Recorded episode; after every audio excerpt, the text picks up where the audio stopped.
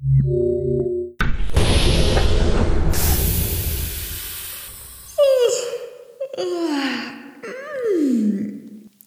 hätte ich gewusst, dass so ein Kryoschrank auch gut für Nickerchen ist. Oh, oh, hätte ich die Erbsen schon viel früher rausgeräumt. Oh. Mm. Hallo, hallo. Hallo, hallo, hallo. Ist da jemand? Hörst du mich? Hörst du mich? Hallo?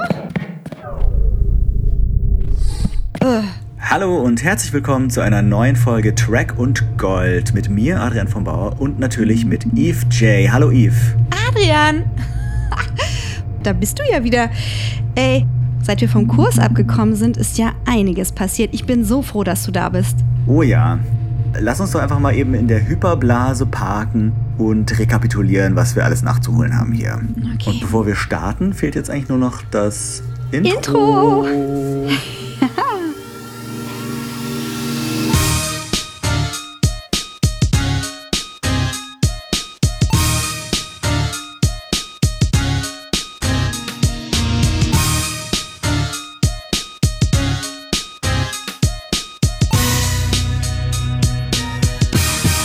Dreck und Gold is back. Alright. Wow, wow, wow. Also, wie ich dich kenne, hast du bestimmt alle News des letzten halben Jahres verfolgt. Gerade diese Woche war auch sehr aufregend. Genau, ein bisschen News gab es seit unserem letzten Podcast und wir versuchen mal uns auf das Wichtigste zu beschränken. Informationen werden vervollständigen.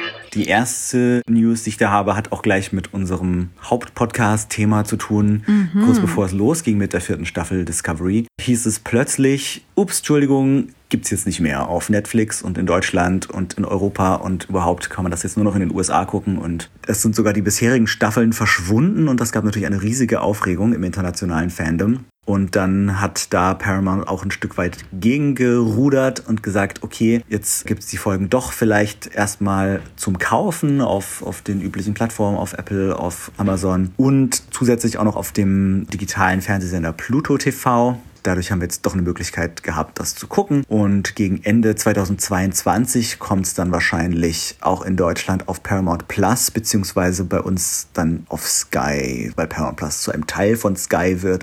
ja, gut. es ist, äh, glaube ich, niemandes Lieblingsstreaming-Plattform.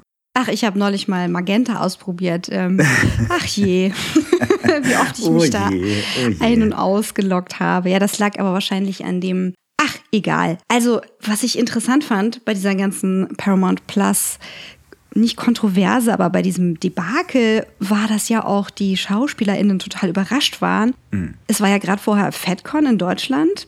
Und äh, ich glaube, Anthony Rapp war es, der dann auf Twitter sagte, boah, sorry, ich habe gerade irgendwie letzte Woche äh, erzählt, hey, ich freue mich so, wenn ihr es dann sehen könnt. Und ups, mhm. äh, ich wusste das nicht. Und das hätte es ja, sagen wir mal, in den 90ern so ja nicht gegeben, ne? Da haben wir das halt so gefressen. Ja. Naja, das war halt einfach so, ne? Da musste man einfach warten. Genau, da muss man noch warten mit allem. Wie das Ganze mit Star Trek Prodigy und Strange New Worlds funktioniert, wissen wir noch nicht. Gerade Strange New Worlds startet ja auch in den USA bald und ich hoffe mal, dass wir das vielleicht auch dann kaufen können, beziehungsweise auf Pluto TV gucken können, weil da habe ich nämlich keinen Bock, irgendwie ewig zu warten, bis dann doch mal Paramount Plus kommt. Mhm. Ich bin total froh, dass gerade Picard weiter auf Prime läuft. Danke. Ja, das ist sehr gut. Lower Decks gibt es vorerst auch weiter bei Amazon. Und genau, Star Trek Picard läuft ja gerade. Darüber sprechen wir dann wahrscheinlich in einer anderen Podcast-Folge zum Staffelende. Einzelfolgenbesprechungen schaffen wir zurzeit einfach nicht. Aber während ihr diese Staffel guckt, guckt euch auf jeden Fall mal den Twitter-Account vom Production Designer Dave Blass an. Der postet da total interessante Details, Fotos, Concept Art mhm. zu Schiffen mit total detaillierten Infos zu jedem Schiff, was irgendwo im Hintergrund zu sehen ist und Designs. Und es ist total interessant und wirklich faszinierend, weil so viel Einblick in den, in den Schaffensprozess gab es eigentlich noch nie bei einer Star Trek-Serie. Und irgendwie hat er das wohl geschafft, dass Paramount ihm da erlaubt, diese ganzen Sachen zu sharen. Und das ist echt cool. Ja, klasse. Also sowas kriegst du ja echt sonst nur auf Cons zu sehen, wenn die Leute überhaupt eingeladen sind oder irgendwie so zehn Jahre später in so einer Enzyklopädie. Genau, Kleine ja. Bilder. Ja. Ach, ich finde Picard gerade so geil. Es macht mir so viel Spaß. Aber ja. bitte, ich habe die heute rausgekommene Folge noch nicht gesehen und war auch ja. nur drei Sekunden auf Twitter, weil anscheinend da wieder alles mit Spoilern voll ist. Grrr. Ja, da muss man auch aufpassen, weil eben gerade Dave Blass und andere Leute, die an der Produktion mitwirken, gerne direkt donnerstags die neuen Bilder und Infos scheren und da gibt es die Folge bei uns noch gar nicht. Okay, hat also auch Nachteile. Ja, bleiben wir beim Thema Picard. Zu Star Trek Picard gibt es nämlich das erste offizielle Audiodrama No Man's Land mit Originalcast und ähm, Jerry Ryan und Michelle Hurd spielen da Seven und Ruffy. Das Ganze spielt zwischen der ersten und zweiten Staffel von Picard und taucht ein bisschen tiefer in die Beziehung der beiden ein. Ich habe mir das auch angehört und fand es ziemlich cool, aber ich muss sagen, es ist nicht hundertprozentig mein Format, weil im Vergleich zu Audiobooks hast du zwar hier verteilte Rollen und Soundeffekte und Musik und all sowas, aber du hast keine Erzählerstimme. Das heißt, du musst oft anhand von Geräuschen oder so irgendwie einen Szenenwechsel erkennen. Oha. Und gerade wenn man das so nebenbei hört, komme ich da manchmal ganz schön raus. Okay. Ist wie wenn du eine Star Trek-Folge einfach guckst ohne Visuals. Gut, ich meine, als äh, Kassettenkind hatte ich natürlich solche Kassetten, die so waren ja. wie einfach die Audiospur von Star Wars und so.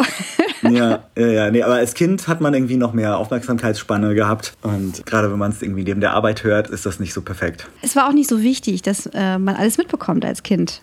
Da ja. war dann die Fantasie zwischendrin und ich habe einfach mich immer wieder auf die Stelle konzentriert. Ich war mit deinem Vater in den Klonkriegen oder sowas und da ging mhm. bei mir einfach ein Riesenkosmos auf und alles andere war einfach nicht so wichtig. Naja, ja, aber wie gesagt, ich fand's ganz cool. Ich finde, das lohnt sich da, das mal anzuhören. Das ist auch nur anderthalb Stunden lang. Das kann man ganz gut schaffen. Und äh, es bringt jetzt nicht so viel Backstory wie der Prequel-Roman zur ersten Staffel, der ja da sehr viel mhm. extra Zeug geliefert hat. Aber gerade wenn man irgendwie so den Übergang vom Händchenhalten am Ende der ersten Staffel zu der etwas weiter fortgeschrittenen Beziehung zwischen diesen beiden Figuren mitkriegen will, ist dieses Audiodrama ganz cool. Gerade auch, weil es von Kristen Bayer, die ja im Writers Room sitzt und mit Schöpferin der Serie ist, äh, mitgeschrieben geschrieben wurde. Ist es denn wenigstens ein bisschen sexy? Ähm, naja, richtig sexy ist es nicht, nee. Also die Fans von Slash Fiction müssen sich, glaube ich, weiterhin an die einschlägigen Foren halten.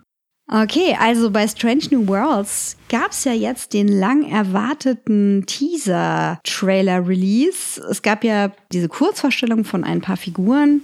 Ja. Und jetzt gab es einen richtigen Teaser, also einen richtigen Trailer und dann auch noch Teaser, zum Beispiel über Uhura und Laan. Es sind jetzt noch nicht alle durch, aber so wie das aussieht, kriegt tatsächlich jede der, der Hauptfiguren, jedes Mitglied des Maincasts von Strange New Worlds seinen eigenen kleinen Teaser ziemlich faszinierend, so diese teilweise neuen, teilweise alten Figuren und die neu designte Enterprise und die ganzen fremden Welten schon mal so ein bisschen zu sehen. Ja, besondere Aufmerksamkeit erregte da das Casting von Uhura. Alle sind total happy, sie zu sehen. Sie wird gespielt ja. von Celia Rose Gooding.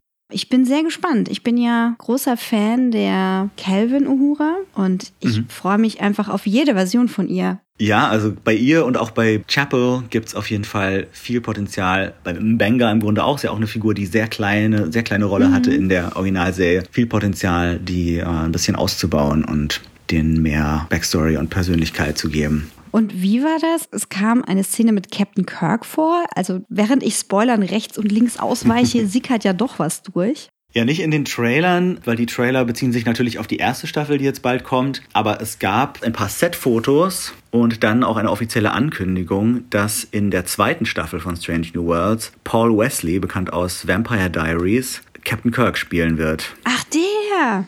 Ah, ich habe mich gefragt, woher kenne ich das Gesicht?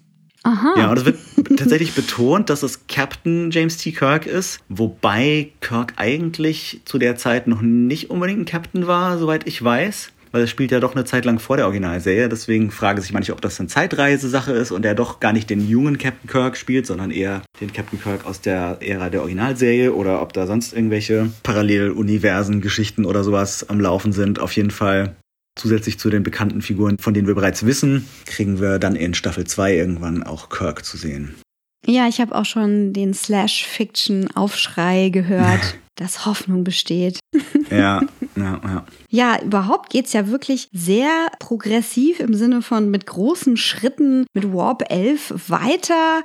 Picard Staffel 3 schon abgedreht? For realsies? Ja, genau. Also Picard war wohl von Anfang an als drei Staffeln lange Serie geplant. Also das wird die dritte finale Staffel. Und die haben sie jetzt direkt hinter der zweiten Staffel hinterher gedreht. Und jetzt müssen sie noch Post-Production machen und dann kommt die Staffel irgendwann im Jahr 2023.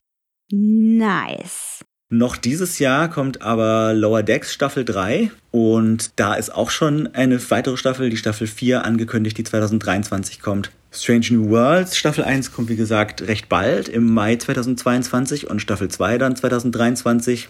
Die zweite Hälfte der ersten Staffel von Star Trek Prodigy kommt irgendwann im Laufe des Jahres 2022. Und auch da gibt es eine zweite Staffel, die 2023 kommt. Und Discovery Staffel 5 ist auch offiziell angekündigt worden für 2023. Da fehlt ja was. Da fehlt die eine Serie, auf die alle Fans von Lederboys sehnsüchtig warten. ja, die Sektion 31 Serie, von der wir immer wieder gehört haben, die angeblich ja schon mal kurz vor Drehstart war und dann kam die Pandemie und dann kam Strange New Worlds und jetzt hat sich alles wieder verschoben. Aber sie ist wohl noch in Arbeit und wir haben noch von einer anderen Serie, die in Arbeit ist, gehört. Und zwar hat jetzt tatsächlich offiziell, ich glaube, Alex Kurtzman in einem Interview gesagt, dass sie an einer Starfleet Academy Serie arbeiten, über die wir ansonsten aber noch nicht nichts wissen. Naja, und ich würde mal davon ausgehen, dass entweder die oder Sektion 31 dann nach dem Ende von Picard startet. Wow, es ist ein neues Zeitalter angebrochen. Genießen wir es. Ja, also ich bin da auch sehr gespannt, weil wir eben noch gar nichts über diese Starfleet Academy Serie auch wissen.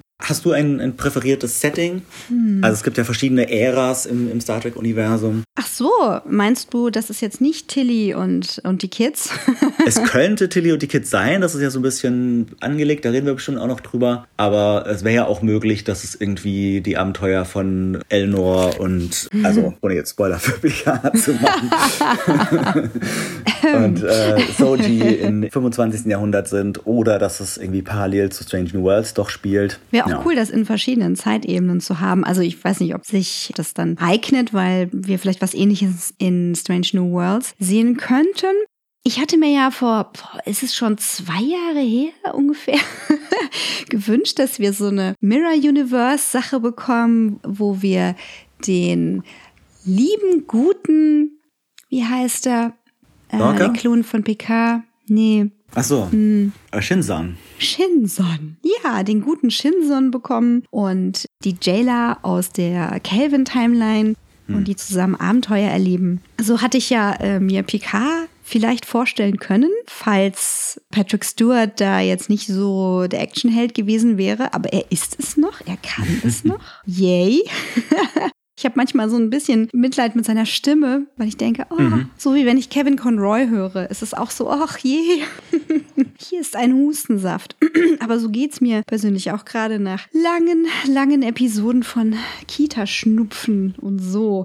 Na gut, also, wo wir gerade bei der Kelvin-Timeline sind, ich habe doch da auch kleine Funken im äh, galaktischen Geplänkel gesehen. Ja, also es gibt tatsächlich mal wieder eine Star Trek Kinofilm-Ankündigung, die ein bisschen offizieller ist als die letzten paar Gerüchte und Ankündigungen. Und zwar soll es jetzt wirklich einen vierten Kinofilm mit der Kelvin Crew geben. Und der soll auch schon Ende 2023 kommen und Regie führen soll Matt Shackman, der Regie geführt hat bei der kompletten Staffel von WandaVision. Oh.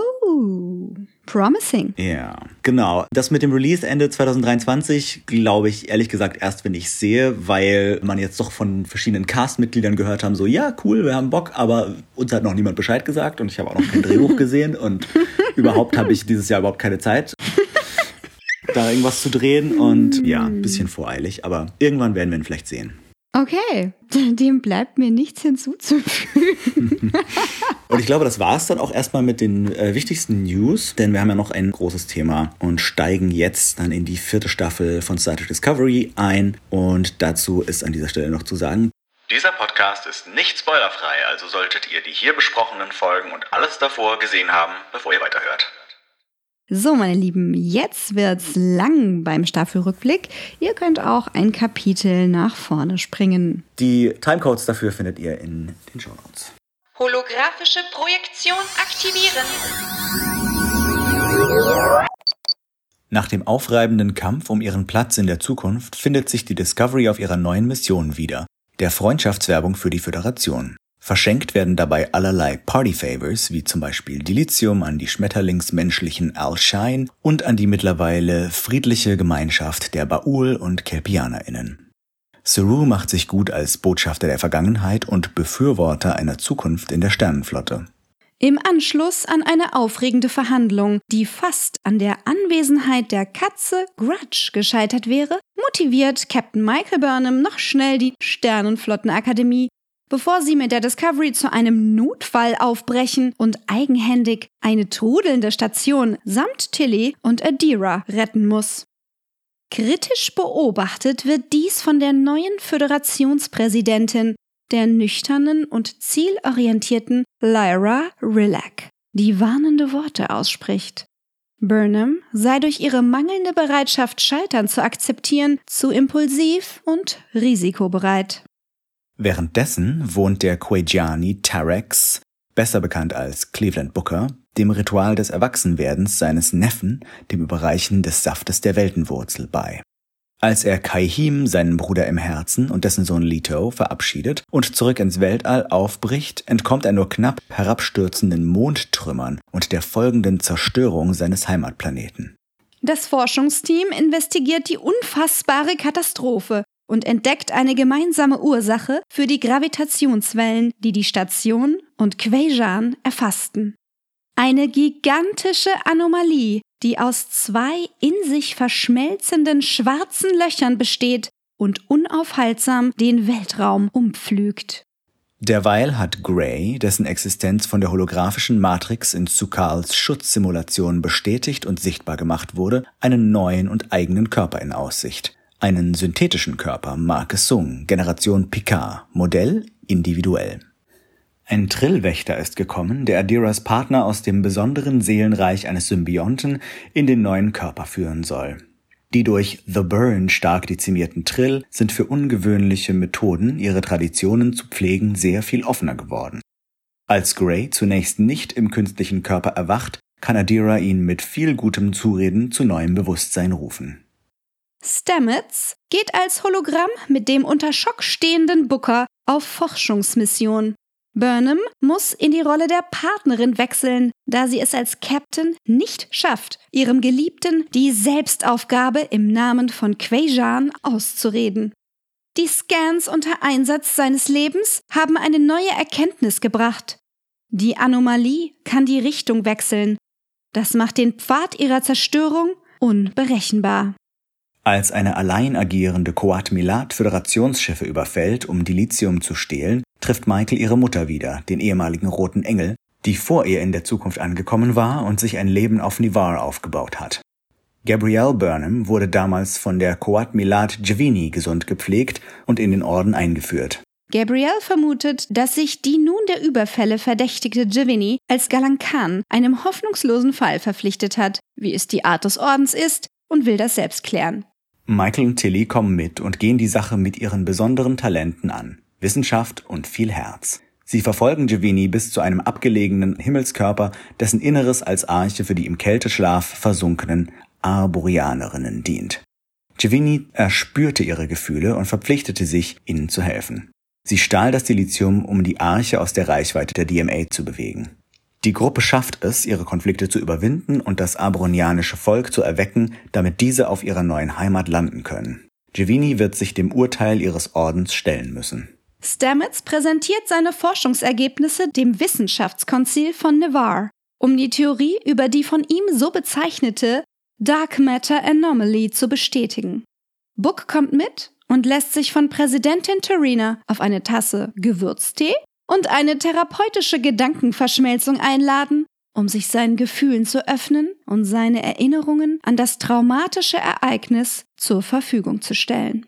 Leider kommt nichts Neues über die DMA heraus, da sich keine Tachyonen auffinden lassen, um Stamets Theorie zu beweisen, dass es sich um ein Ur, Ur, Ur, Ur, Ur, Ur, Ur zeitliches schwarzes Loch handeln könnte. Tilly, die nach neuen Herausforderungen sucht, macht einen Bildungs-, nein, Teambildungsausflug mit einer Gruppe kriselnder Kadetten unterschiedlichster Herkunft. Und Adira. Denn auch Day braucht etwas Nachhilfe in Teamarbeit. Als das Shuttle auf einem Eismond verunglückt, greift Tillys Überlebensstrategie. Zusammenarbeit durch Kommunikation. Wie einige der Crew fühlte auch sie sich verloren in der neuen Gegenwart des 32. Jahrhunderts und stellte ihre bisherigen Ziele in Frage. Nach der Bergung ihrer Schutzbefohlenen, deren Starfleet Powers erfolgreich aktiviert wurden, sieht Sylvia Tilly ihre Berufung nun als Ausbilderin und lässt sich an die Akademie versetzen, wo Kovic sie geduldig erwartet. Währenddessen geben sich Saru und Michael Burnham für angespannte Verhandlungen über den Föderationsbeitritt von Nivar her. Die PräsidentInnen Tarina und Lyra Rillack würden sich gern einig werden, können das jedoch nicht offen zugestehen. Die Föderation will die Rückzugsklausel, die sich die vulkanischen Puristen wünschen, nicht erfüllen. Nivar sieht seine zivilen Interessen durch die militärische Sternenflotte gefährdet. Michael und Saru, die das politische Theater der PräsidentInnen durchschauen, finden eine Lösung. Ein unabhängiger Rat soll gegründet werden. Als Bürgerin von Nivar und Sternenflottenoffizierin bietet sich Michael dafür an, bis es keine Beratung mehr braucht. Nun ist Dr. Kalber, der zum Schiffscounselor avanciert ist, an der Reihe, therapeutische Maßnahmen bei Book anzuwenden. Aus eigener Erfahrung weiß er, dass Schmerz und Trauer Zeit brauchen und nicht aus Überlebensschuld zur Selbstaufgabe führen dürfen, wie er später in einem Gespräch mit Kovic selbst erkennen muss. Doch ist Book geduldig genug? Sein Trauma soll bald für alle zum Risiko werden, als neue Erkenntnisse die Milchstraßengalaxie erschüttern. Die Anomalie lässt erkennen, dass sie kein natürliches Phänomen ist, denn sie kann an einem Punkt verschwinden und an einem anderen wieder auftauchen. Wird sie von Unbekannten gesteuert? Zu Stamets Forschungsteam stößt der spröde Ruon Taka, ein ehemaliger Gefangener der Emerald Chain, der mit Aurelio an einem seriellen Sporenantrieb arbeitete. Das unsympathische Genie hielt es nicht für nötig, sich dazu mit Stamets auszutauschen und fällt auch jetzt eher unangenehm auf. Er drängt darauf, ein riskantes Experiment zu wagen, das nicht nur Saru auf einen Nervenprobe stellt. Statt einer Datensimulation erzeugt Taka eine funktionierende Miniatur-DMA. Die Stromrechnung ist besorgniserregend, findet nicht nur Reno. Um den einsamen Book von Quajan abzulenken, nimmt Burnham ihn auf eine Bergungsmission mit. Für die Gefangenen einer Kolonie läuft die Zeit, bis die DMA sie erreicht. Michael kann aus Book den alten Kurier-Swagger rausholen, doch zieht er andere Schlüsse aus der Evakuation. Während Michael gelernt hat, was Rilek ihr nahelegte, dass nicht alle immer zu retten sind, kommt Book nicht darauf klar, dass sie einen Gefangenen auf eigenen Wunsch hin zurückließen. Als er Bekanntschaft mit Tarka macht, scheint er seiner Hilflosigkeit und seiner Wut endlich ein Ziel geben zu können. Die Unbekannten, die hinter der DMA stehen und ihre mit dem Experiment bewiesene immense Energiequelle. Die Discovery folgt den Spuren der Zerstörung, die von der Anomalie hinterlassen wurden, und gerät in eine Art tote Zone, eine Ausdehnung, in der alles bis hin zum Subraum zerstört wurde. Zora, der mit Hilfe der Sphärendaten zu Bewusstsein und unlängst zu einem Gefühlsleben gekommene Schiffscomputer, durchlebt eine Krise. Sie ist durch Stress und Sorge reizüberflutet und kann sich nicht auf ihre Verortungen konzentrieren. Gray hilft ihr spielerisch, die vielen kleinen Prozesse im Hintergrund verschwinden zu lassen, um neuen Fokus zu finden. Der einzige Weg aus der Totenzone führt durch eine Barriere aus Plasma. Zora und Michael müssen eine wahre Plasmafeuerprobe bestehen, um die Discovery, die Zora als ihren Körper wahrnimmt, aus der Totenzone heraus und zurück in den Normalraum zu bringen. Damit die Crew nicht verbrennt, wird sie im Musterpuffer des Transporters gespeichert. Michael ist bereit, mit ihrem Schiff und Zora unterzugehen, wie es die Captains-Ehre gebietet, Glücklicherweise kommt es nicht dazu. Die Völker der vier Quadranten versammeln sich auf Einladung der Föderation, um zu entscheiden, wie mit vereinten Kräften gegen die DMA und die sie steuernde unbekannte Spezies CNC vorgegangen werden soll. Taka hält eine offensive Rede und schlägt einen Angriffsplan vor, der isolytische Sprengsätze beinhaltet. Diese sind seit dem Abkommen von Kitomer streng verboten. Zwei Fronten bilden sich. Erstkontaktversuch oder Überraschungsangriff. Michael und Book sehen sich auf zwei Seiten gegenüberstehen. Zora hat die Koordinaten der Energiequelle berechnet, die vermutlich auch zu Spezies 10c führen. Doch da sie Angst um ihre Crew hat, will sie die Daten nicht preisgeben. Kovic führt eine Beurteilung durch. Sollte sie eine voll bewusste KI darstellen, darf sie nicht länger in einem Schiff integriert sein. Das ist spätestens seit Control verboten. Tatsächlich geht es um Kontrolle. Wie kann verhindert werden, dass Sora sich notwendigen Befehlen widersetzt? Sie bietet Stamets einen Notausschalter an, den sie flugs materialisiert. Das kann nicht die Lösung sein. Zora ist mehr. Die Discovery ist ihr Körper und ihre Crew ihre Familie. Nach ihrem Erwachen änderte sie selbst ihre Kernprogrammierung, die Crew zu schützen und sich um sie zu kümmern. Sie entwickelte ein Unterbewusstsein und die Fähigkeit zu träumen und Gefühle auszubilden. Sie ist keine künstliche Intelligenz, sondern eine neue Lebensform, die nun offiziell als Spezialistin einen Sternenflottenrang erhält und an die gleichen Regeln gebunden ist wie alle anderen. Stamets überzeugt sie, dass Vertrauen auf Gegenseitigkeit beruht, sodass sie die Koordinaten freigibt. Auch Kovic fasst Vertrauen in Stamets. Bei negativer Beurteilung hätte er ihn versetzt und nicht Zora. Als die Abstimmung der Versammlung zugunsten des Erstkontakts ausfällt, verlässt Book mit Taka die Discovery. Michael findet Grudge und eine Abschiedsnachricht in ihrem Quartier vor. Taka stiehlt mit Book den Prototypen des neuen Spurenantriebs. Er ist davon besessen, die Energiequelle der DMA an sich zu bringen, um seinen Freund Oros an die bestmögliche Version des Multiversums zu folgen. Kaya Lees. Dabei wird ihm fast jedes Mittel recht sein. Rillac is not amused. Ohne den Prototypen kann sich die Föderation nicht unabhängig vom rar gewordenen Dilithium machen. Michael begegnet Book im Etablissement des Händlers Haz Mazaro, der auf Porethia ein kleines Casino betreibt. Die Barke des Karmas. Dort konkurrieren sie um den Fortschritt ihrer Missionen. Book und Taka brauchen Isolynium für ihre Bombe. Michael und Owo brauchen eine Sternenkarte für ihre Kursberechnung zu den Tensi.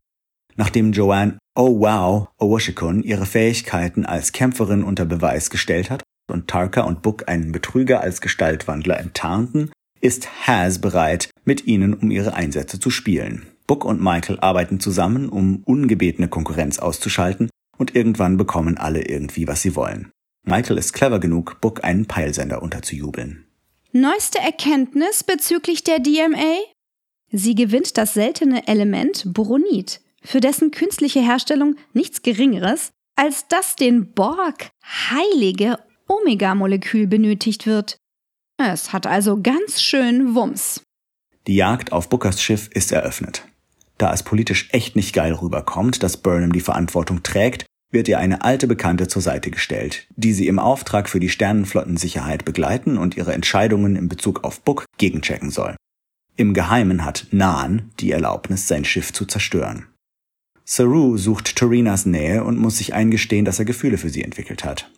Als Michael Book nicht per Funk erreicht, düst sie mit einem Shuttle direkt vor seine Nase, also zu seinem Sichtschirm.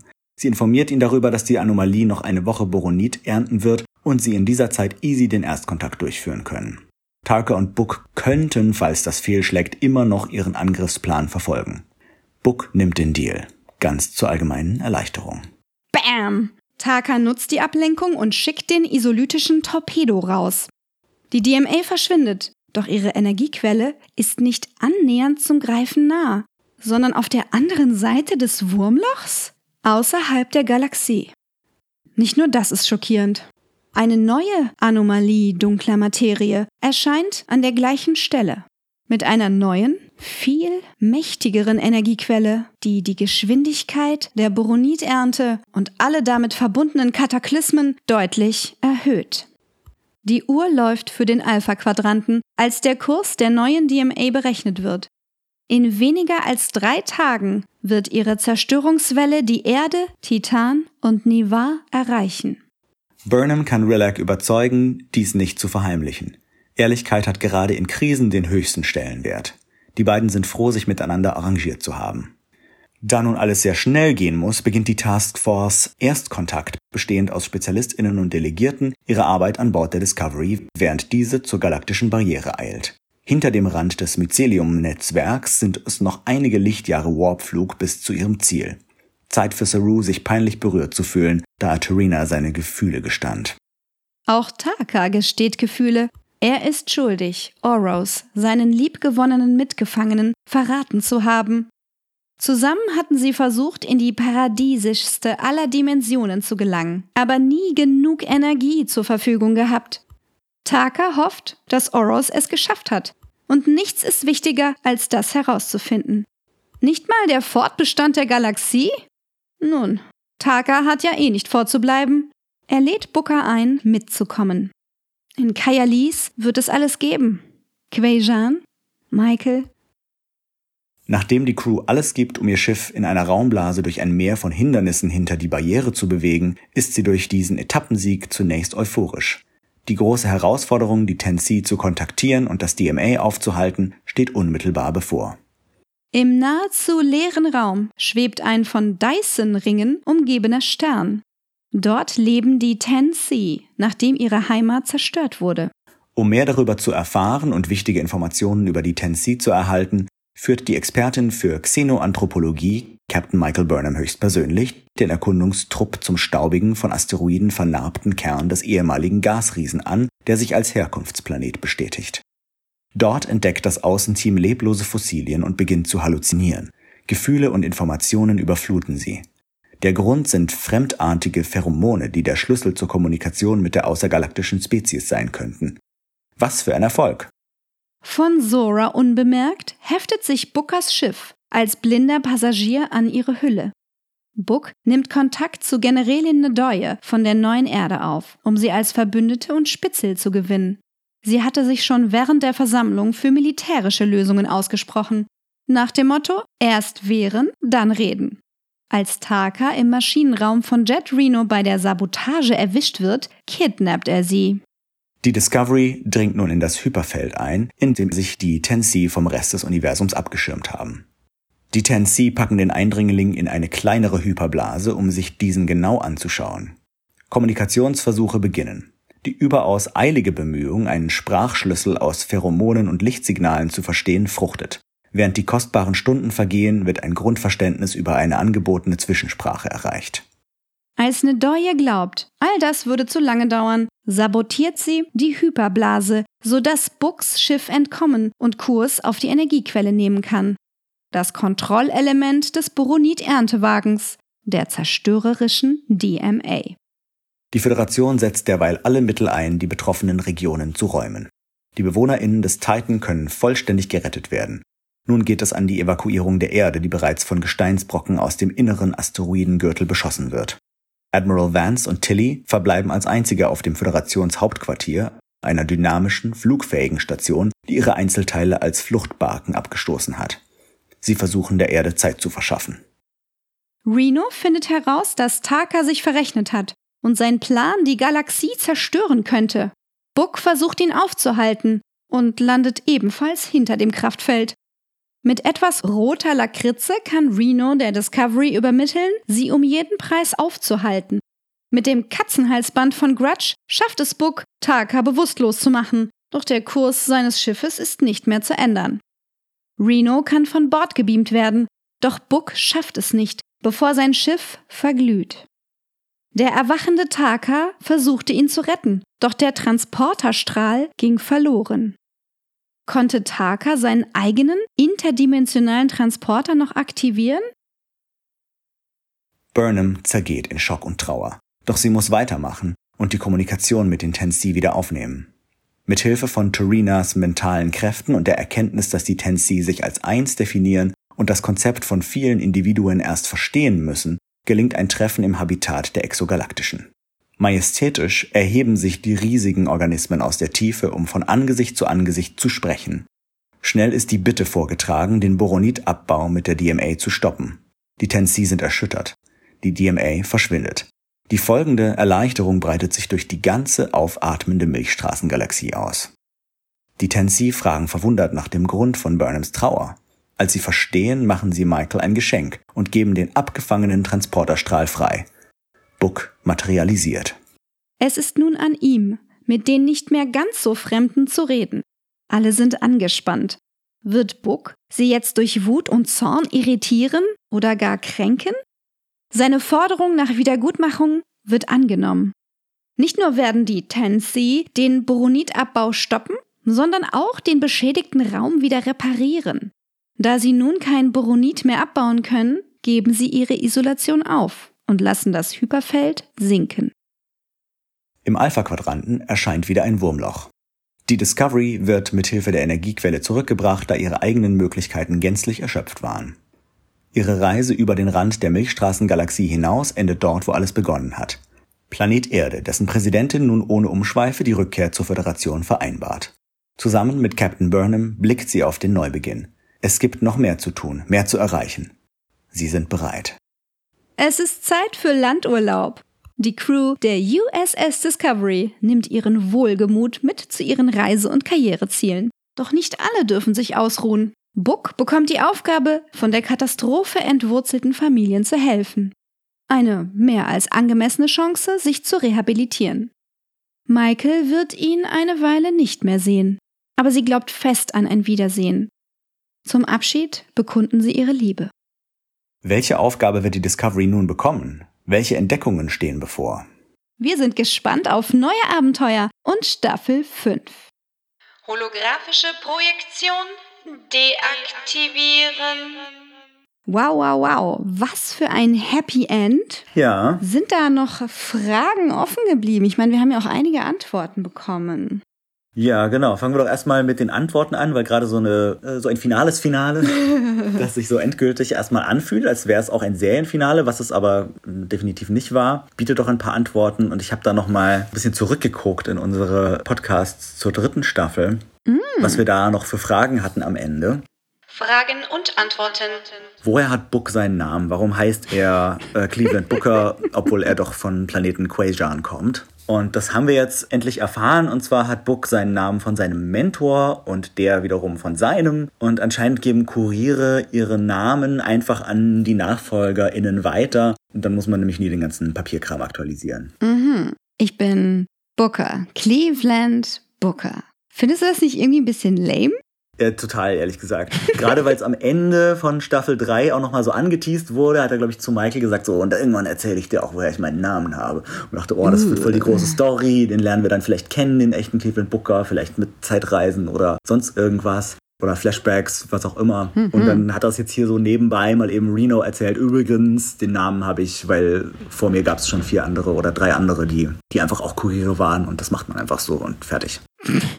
Naja, gut. Also das öffnet für mich die Möglichkeit, mir vorzustellen, dass wir einen Cleveland Booker in Strange New Worlds sehen oder vielleicht sogar in PK. Ist halt fraglich, wann diese ganze Kuriersache angefangen hat, aber die Möglichkeit würde bestehen, so ein verbindendes Element zu haben. Auch abhängig davon, wie langlebig die so sind, weil vier Generationen hat er, glaube ich, erwähnt, überbrücken dann vielleicht doch nicht ganz tausend Jahre bei normalen, menschenähnlichen Lebensspannen. Ja, hm. Warum nicht? Ein Cleveland Booker könnte vielleicht halt auch so, ein, so eine Meeresschnecke gewesen sein, die ziemlich lange lebt. Ein Time Lord. Könnte, könnte, ja, auf jeden Fall. Eine Time Lord Assassine, hm, eine Molluske namens Cleveland Booker. Na gut. Ja, so Schnecken und so Gedöns mag er ja eh. ja, und dann haben wir uns noch gefragt, wer ist denn die der Föderationspräsidentin? Diese Identität wurde jetzt natürlich enthüllt, gleich in der ersten Folge der neuen Staffel. Und wir haben Lyra Rillack kennengelernt, die Präsidentin. Und die hat tatsächlich eine ziemlich große Rolle bekommen. Mhm. Die andere Frage war, ist die Emerald Chain tatsächlich jetzt weg vom Fenster? Ist die besiegt? Und das scheint tatsächlich so zu sein, wobei es da gewisse Nachwirkungen gibt.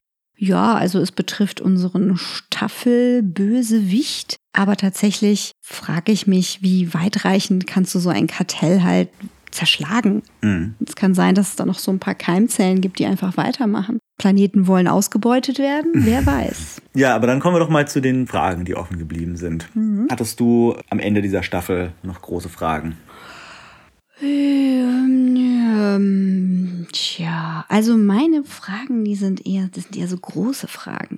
Wir haben ja gesehen, wie die galaktische Barriere funktionieren könnte, mhm. aber wie nah ist das an der Realität? Und warum habe ich nicht richtig aufgepasst?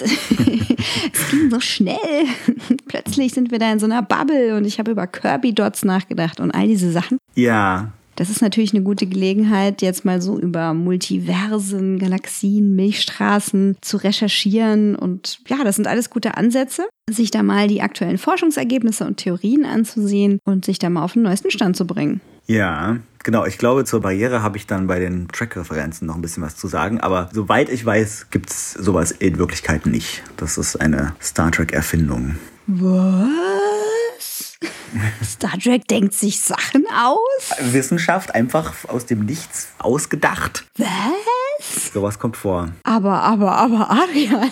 Vielleicht war es auch so, dass zur Zeit, als die Originalserie geschrieben wurde, war das eine Theorie, die dann aber später widerlegt wurde. Das kann auch sein, dass das so war. Da müsste ich selber nochmal nachforschen. Also wenn ich über Reisen nachdenke, die so große Entfernungen überbrücken, denke ich halt immer an Zeitdilatation. Mhm. Und ich frage mich, wie halt, da lief am Ende ja so ein 48-Stunden-Countdown oder so, wie das sein kann, dass die da draußen sind, so weit weg Oh ja. vom Kern und Ja. dass sowieso überall die Zeit gleich vergeht. Das, das ist so eine, so eine Sache. Hm, es klappt so nicht. Alle in der gleichen Zeitzone. Also wie? Ja, das stimmt, das stimmt. Ich glaube, auch die eigentliche Barriere zwischen den Galaxien ist, dass die ziemlich weit auseinander sind und da viel so leerer Raum dazwischen ist, den man erstmal überwinden muss. Aber dafür gibt's ja unsere Pilzsporen und so Portale und ja. Die Frage ist, gibt es Pilzsporen auch in anderen Galaxien? Haben die ein eigenes Netzwerk? Auch eine gute Frage. Vielleicht wird das irgendwann nochmal beantwortet. Da das ja eh reine Fiktion ist, kann man sich das halt passend machen. Ja. Aber gut, vielleicht hast du ein paar storygebundenere Fragen. Ja, warum war Tilly nicht da? Warum musste die gehen und mehrere Folgen lang wegbleiben? Hat irgendwie Mary Wiseman einen anderen Job oder haben sie sich gedacht, dass Adira ja quasi die gleiche Rolle des jungen Science-Nerds an Bord erfüllt und sie Tilly deswegen gerade nicht brauchen? Oder was war da los? Ich könnte mir vorstellen, dass das andere Gründe hat. Die waren ja zwar alle irgendwie zusammen eingepfercht in Quarantäne. Vielleicht gab es da Infektionsdurchbrüche oder vielleicht konnte sie nicht die ganze Zeit dort sein. Ähm, vielleicht gab es gesundheitliche Gründe oder planungstechnische oder eben das mit dem Spin-off. Vielleicht musste da was für Investoren gedreht werden. Mhm. Was ich gerade noch gesehen habe, ich weiß aber nicht, ob sich das zeitlich überschnitten hat, ist, dass äh, Mary Wiseman wohl gerade die Hauptrolle in einem ähm, Theaterstück am Broadway in New York spielt. Und vielleicht hat sie einfach gerade Bock gehabt, das zu machen und dann musste Star Trek ein bisschen pausieren währenddessen.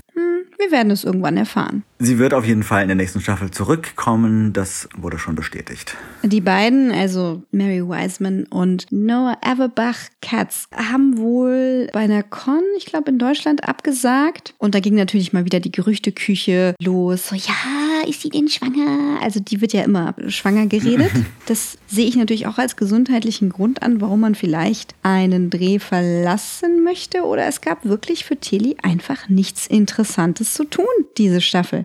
Was auch okay ist. Ja, wobei, also der Tilly-Humor hat mir schon ein bisschen gefehlt in den Folgen, wo sie nicht dabei war. Hm. Muss ich schon mal sagen. Ja, also der Edira-Humor ist nicht so meins. Es ist nicht das Gleiche und Day kommt auch sehr viel seltener vor. Mhm. Aber äh, gehen wir doch mal weiter in, in unserem Fragenkatalog. Und da habe ich mich auch noch gefragt, was macht denn Bryce mit Kovic? Weil irgendwie wurde da immer drüber geredet, ah ja, Bryce ist übrigens nicht da, der macht irgendwas mit Kovic. Spielt das irgendwann nochmal eine Rolle oder war das auch so, dass Bryce irgendwie eine andere Rolle hatte und rausgeschrieben werden musste? Hm, Bryce braucht eine Brille. Ja, da kann Kovic auf jeden Fall helfen. Ja, was macht er eigentlich? Ist er Optiker oder hat er irgendeinen anderen Job? Hat er überhaupt einen festen Job oder macht er alles, was gerade so anfällt in der Föderation? Ich glaube, der ist so Counselor auf Führungsebene, Mhm. also quasi Beauftragter für antitoxische Maskulinität und alles, was so anfällt. Ja, wahrscheinlich. Wahrscheinlich werden wir es nie erfahren. Vielleicht ist er Human Resources. Er ist halt auch ein Stunt-Casting. Das ist okay. Ja. Es ist so, so seltsam. Er ist der eine weiße Mann in der Serie. Wir wissen nicht, was er macht. Komisch. Ich, ich wusste auch nie, Genau. was mein Vater so arbeitet. Ja, Irgendwas im Büro. er geht ins Büro und dann weiß ich nicht. Ja.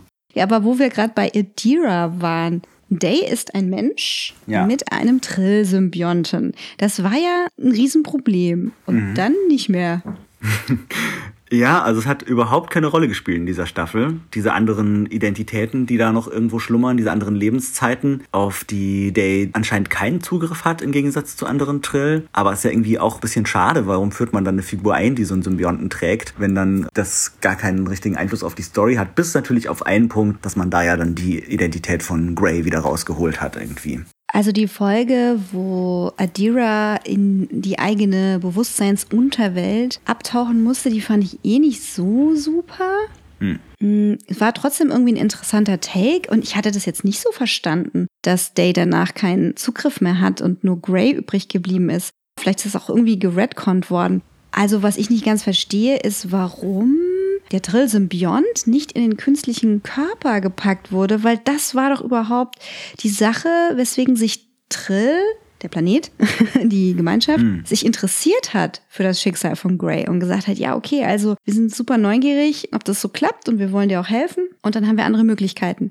Naja, also ich glaube, da wurde sich in die Ecke geschrieben. Mhm. Und nichts, was die Trill sonst so auszeichnet, kommt noch so vor. Also so, hä, das muss jetzt Grey irgendwie machen, aber ohne einen Symbionten zu haben. Ja, und Grey ist ja auch die Hälfte der Staffel dann nicht mehr da. Hat man alles irgendwie so, okay, ist jetzt abgehakt. Jetzt haben wir irgendwie nur noch Adira als gelegentlichen Nerd an Bord und ja, mal gucken. Ich denke schon, dass die beiden in der nächsten Staffel wieder eine Rolle spielen und man da vielleicht nochmal auf solche Sachen zurückkommen kann. Hm, da fehlt auf jeden Fall irgendwie sehr viel, was vielleicht mal rausgeschrieben wurde. Ich weiß es nicht. Also ich frage mich halt, geht es jetzt nur noch um Adiras Social Awkwardness? Es ist total cute, wie Day of Detmer als Senpai crushed, aber es ist halt auch so, hä?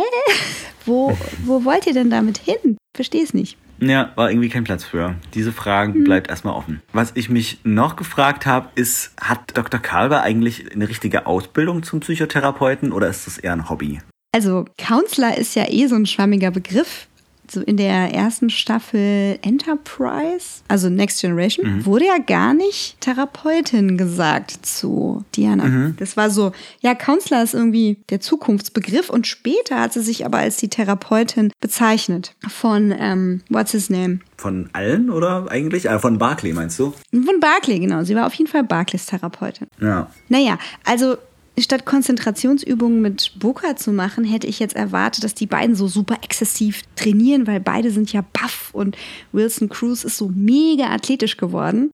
Ich glaube, es gab auch eine Szene, wo wir sein Fitnessgerät sehen, aber die haben dann halt so Mandalas benutzt, um sich da irgendwie zu finden und ja, hm, ich weiß auch nicht. Ich glaube, das gehört zur Basisausbildung. Muss das können? ja, vielleicht ist es so. Wenn du Weltraumarzt werden willst in der Starfleet Academy, dann musst du Medizin und Kybernetik und Psychotherapie und alles, alles lernen. Die Zukunft.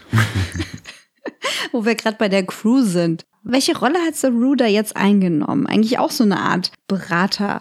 Ja, ich habe mich gefragt, ist er jetzt der erste Offizier? Weil diese Diskussion aus der letzten Staffel, wo Tilly ja eine Zeit lang erste Offizierin war, wurde gar nicht fortgesetzt. Also wir wissen gar nicht, ob Tilly jetzt eigentlich immer noch erste Offizierin war oder ob das jetzt Saru übernimmt. Ist aber auch ein bisschen komisch, weil das wäre ja so ein Switch zwischen Michael und ihm. Weil letzte Staffel war er Captain und Michael erster Offizier.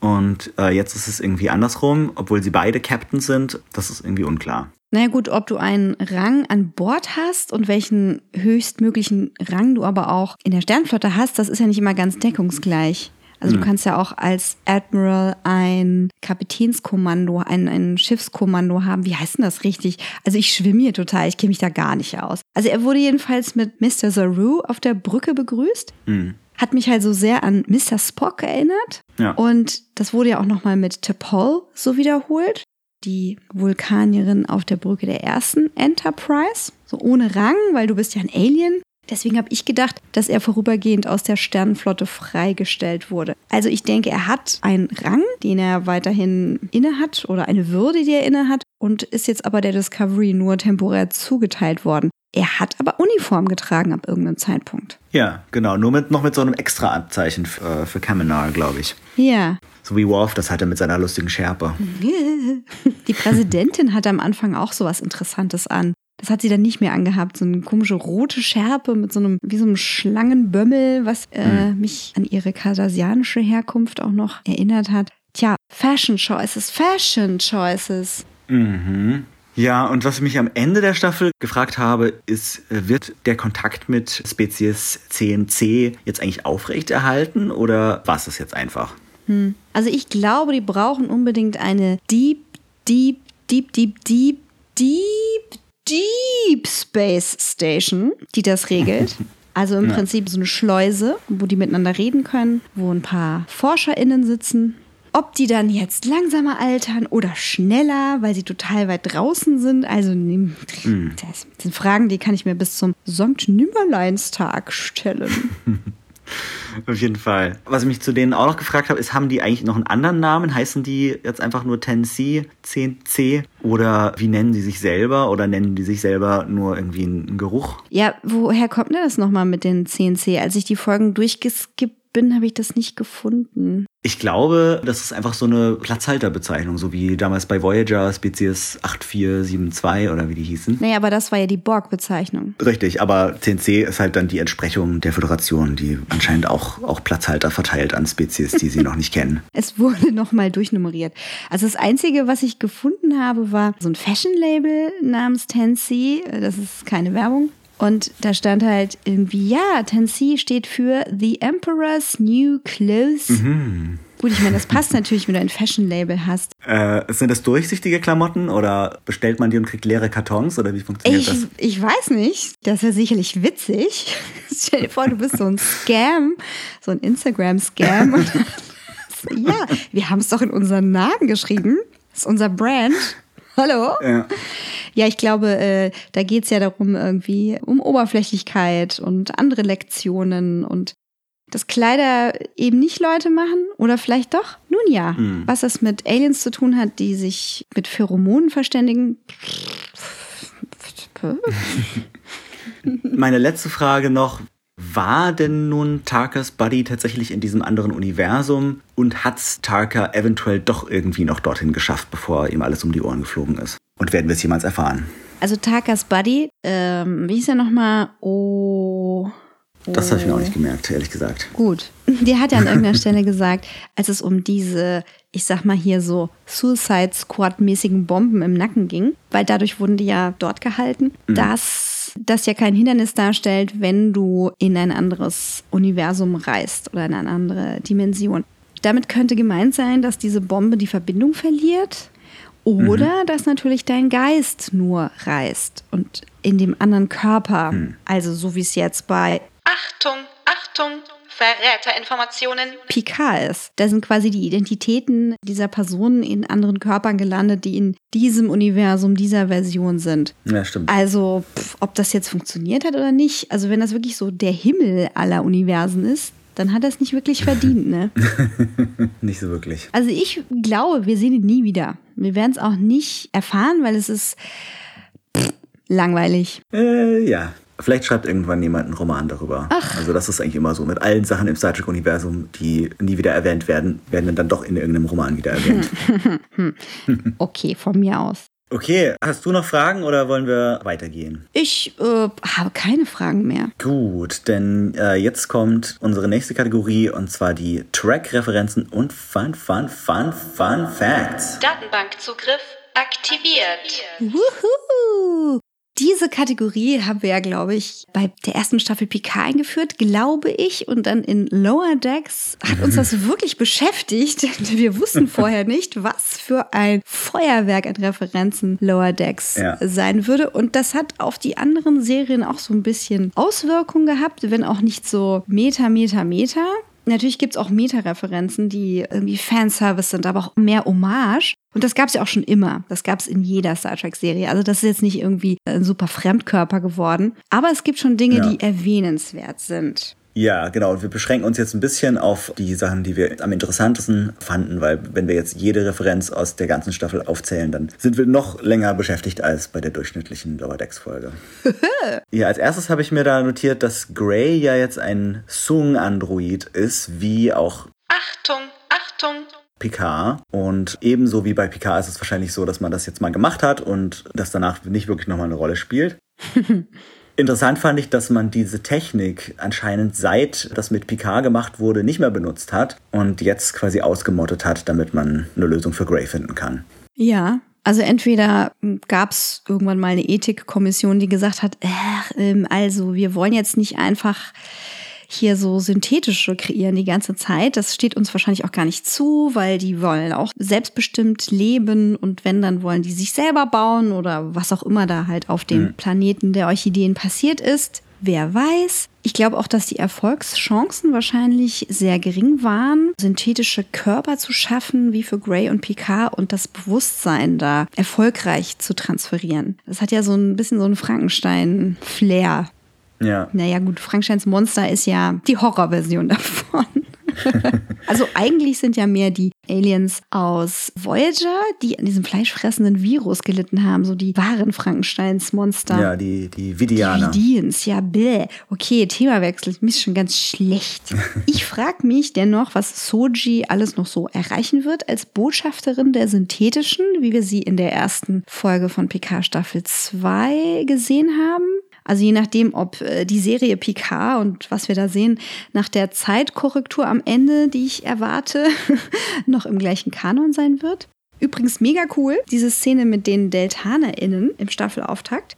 Wo wäre es passender für Soji, sich für synthetische auszusprechen, als bei den DeltanerInnen, die wir ja nun nur aus dem Star Trek The Motion Picture kennen, wo den Namen schon wieder vergessen, äh, ja, so die erste synthetische ist, die da kreiert wird. Ähm, Ilia. Ah. Lieutenant Ilia hat sich mit Vija verschmolzen und wurde damit auch zu so einer Art äh, synthetischen Mhm. Lebensform. Das war auch sinnvoll.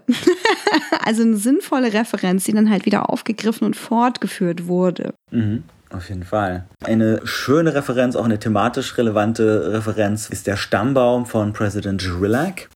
Die hat nämlich menschliche, bajoranische und kardassianische Vorfahren. Und das ist natürlich toll, weil sie damit die Völkerverständigung trotz kriegerischer Auseinandersetzungen in der Vergangenheit so in ihrer Person repräsentiert. Mhm. Ich glaube auch, dass ihr Vorname Lyra bajoranisch sein könnte und ihr Nachname Rilak kardassianisch. Gut möglich. Ich kann mich aber auch Also täuschen. rein klanglich klingt das richtig. Ob die Namen schon mal aufgetaucht sind, kann ich jetzt gerade nicht sagen. Also wir haben Leita gehabt im Casino. Lita, ja. Lita.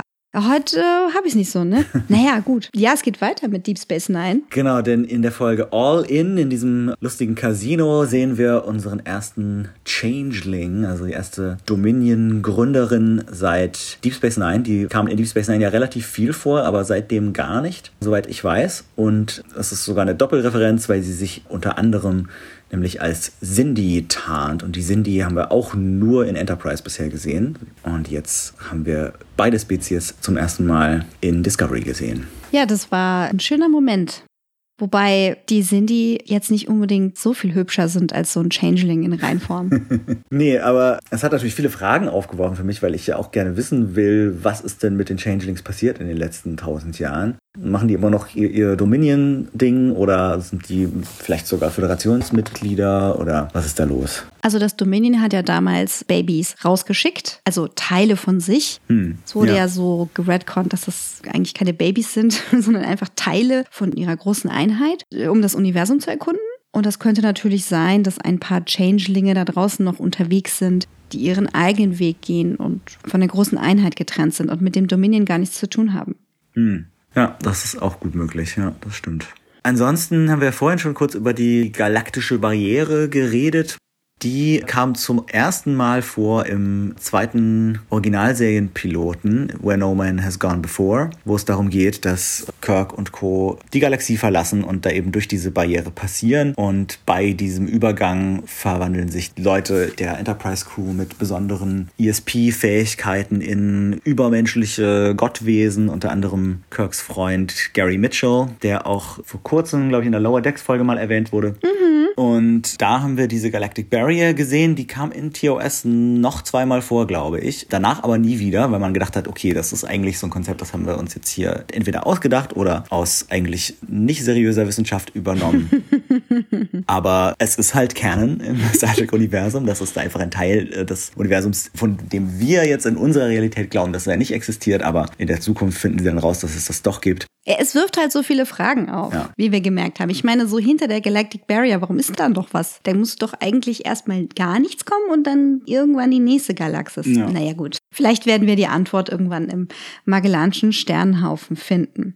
Nun gut, wo wir gerade bei äh, ausgedachten Sachen sind. Boronit, habe ich doch schon mal gehört, oder? Genau, das ist das, wonach diese große Weltraumanomalie sucht in dieser ganzen Staffel. Und das ist ein extrem seltenes, fiktives Element, auf das auch schon die Borg scharf waren, weil man damit nämlich Omega-Partikel kreieren kann. Und das äh, war ein Thema in der Voyager-Folge The Omega Directive. Du, du, du. Ich weiß gar nicht mehr, was das gemacht hat, aber das war so die Entsprechung einer Kernspaltung in den 90ern so ungefähr. Das unerreichbare Partikel, das unendlich viel Energie liefert und das perfekt ist laut den Borg und dass sie deswegen unbedingt haben wollen. Die Omega-Partikel. sie sind so perfekt. Ich muss sie haben, haben. Ja, und Tensi macht die wahrscheinlich einfach so am Fließband und befeuert damit ihre komische Hyperblase. Ja, können wir ja mal die Borg Queen fragen. genau. We don't talk about Omega. Na, na.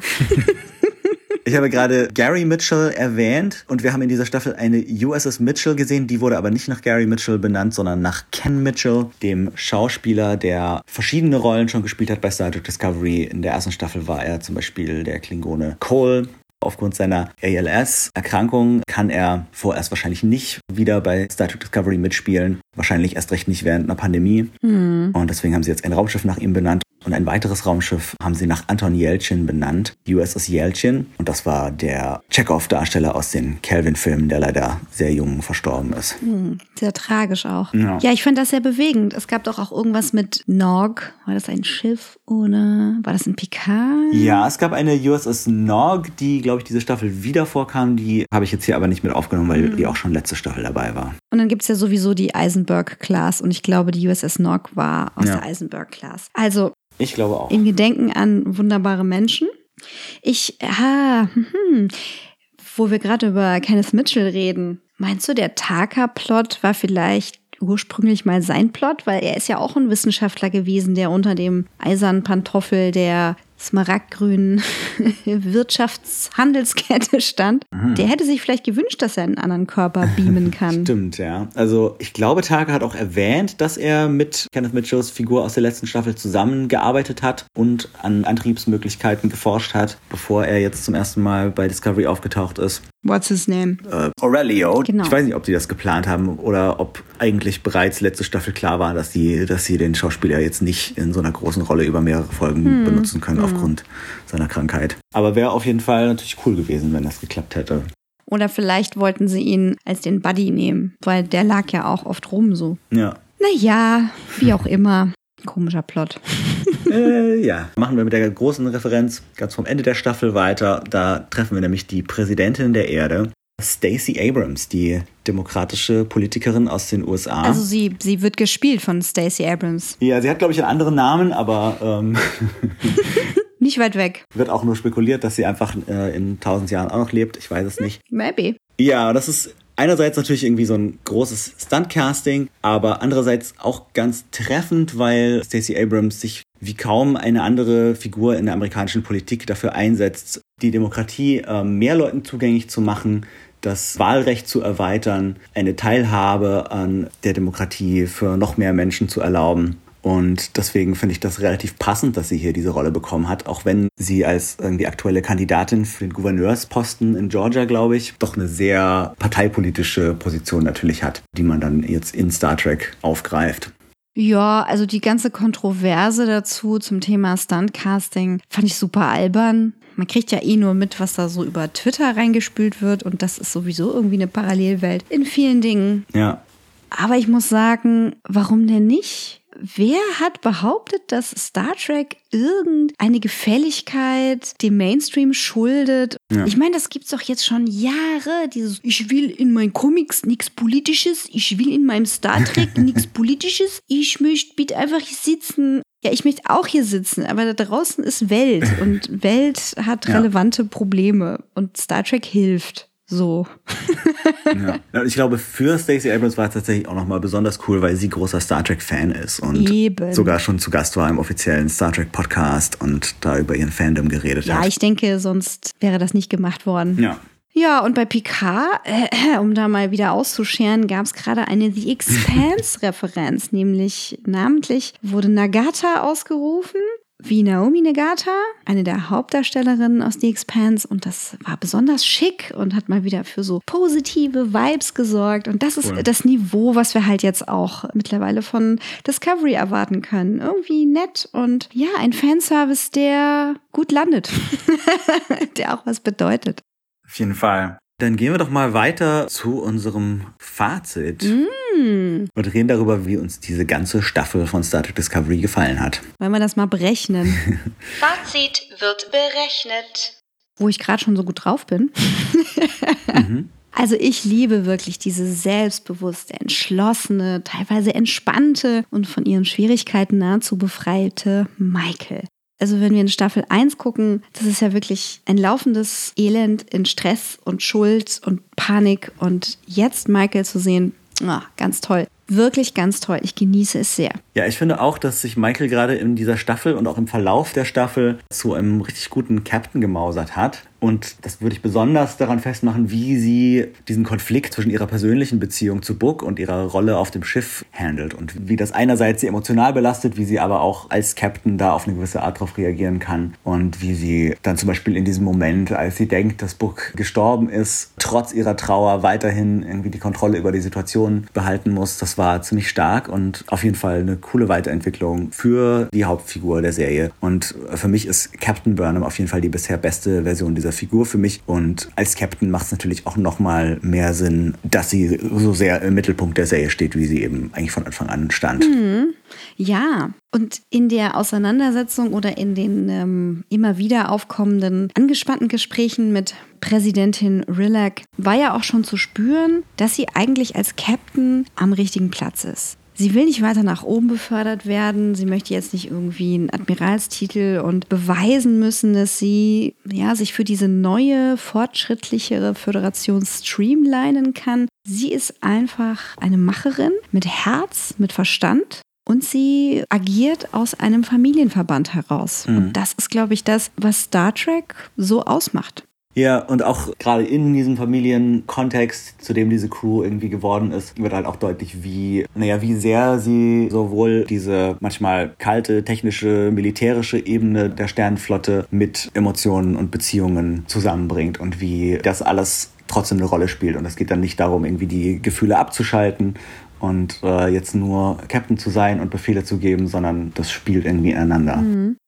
Ja, und das sehen wir ja auch in anderen Serien, wie zum Beispiel Lower Decks. Das ist auch so eine Rolle, die gut auf Mariner passt. Mhm. Also vielleicht wird die irgendwann zu einer Michael. Wer weiß. Aber mehr so auf Riker-Niveau. Wer weiß. wir werden sehen.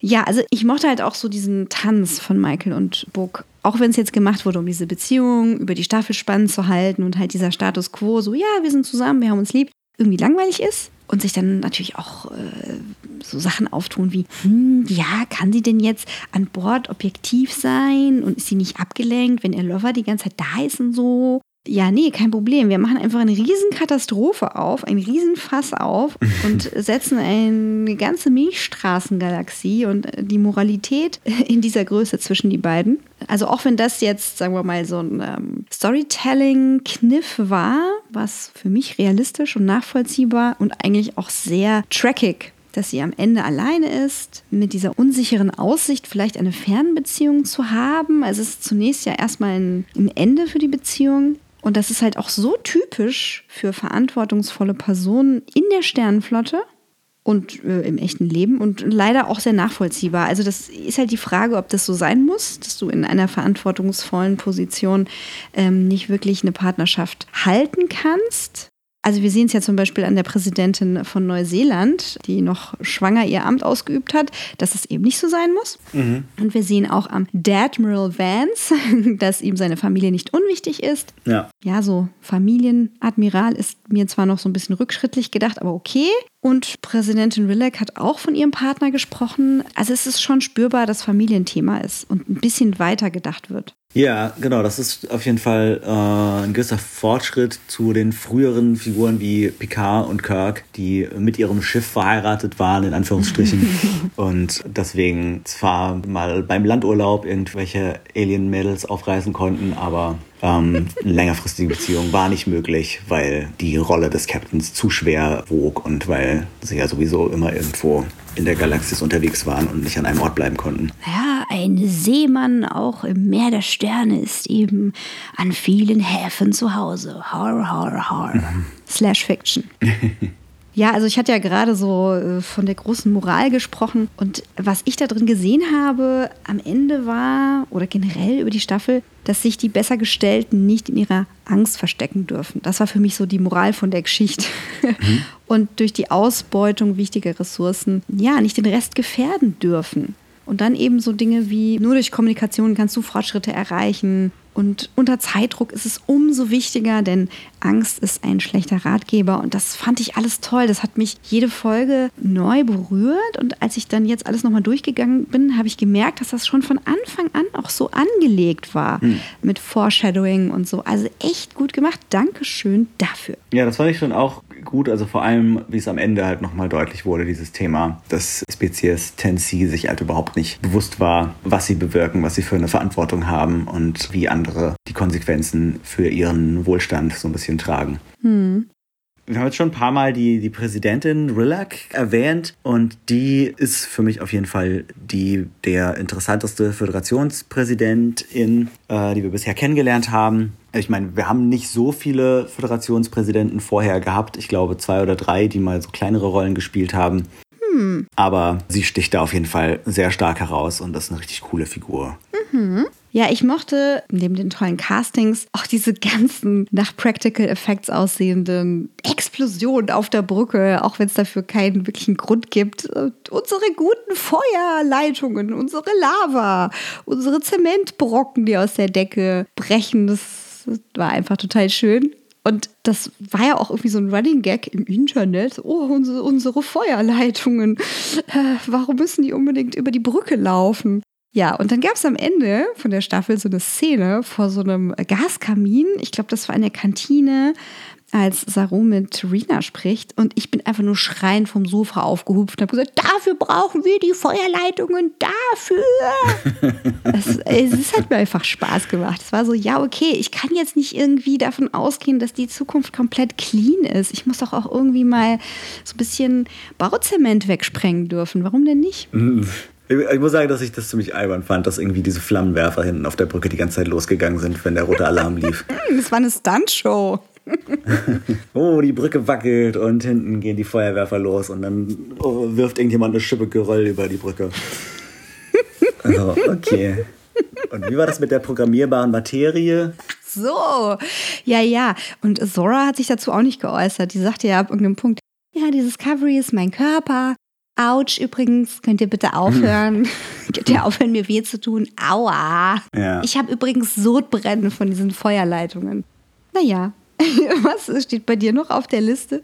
Ja, wo wir bei den, bei den Sets und dem Geröll und dem Feuer sind. Es gab natürlich nicht nur die praktischen Sets mit den Flammenwerfern, sondern es gab diese Staffel auch erstmals das virtuelle Stagecraft-Set. Und das ermöglicht mit diesen Augmented Reality LED-Screens, dass man in der Kamera direkt auch fremdartige Planetensets und riesige Raumstationshallen und so einfangen kann, ohne dass man irgendwas in der Realität bauen muss, sondern kann das alles virtuell bauen und dann trotzdem dort filmen. Und dadurch haben wir diese Staffel ein bisschen mehr fremdartige Planeten kennengelernt, beziehungsweise besucht, die ausnahmsweise mal nicht nach kanadischen Wäldern aussehen. Wobei wir dann irgendwie trotzdem sehr viel Zeit auf der Discovery verbracht haben. Ich weiß nicht, vielleicht war das Budget für die Stagecraft-Sets dann doch nicht ganz so groß.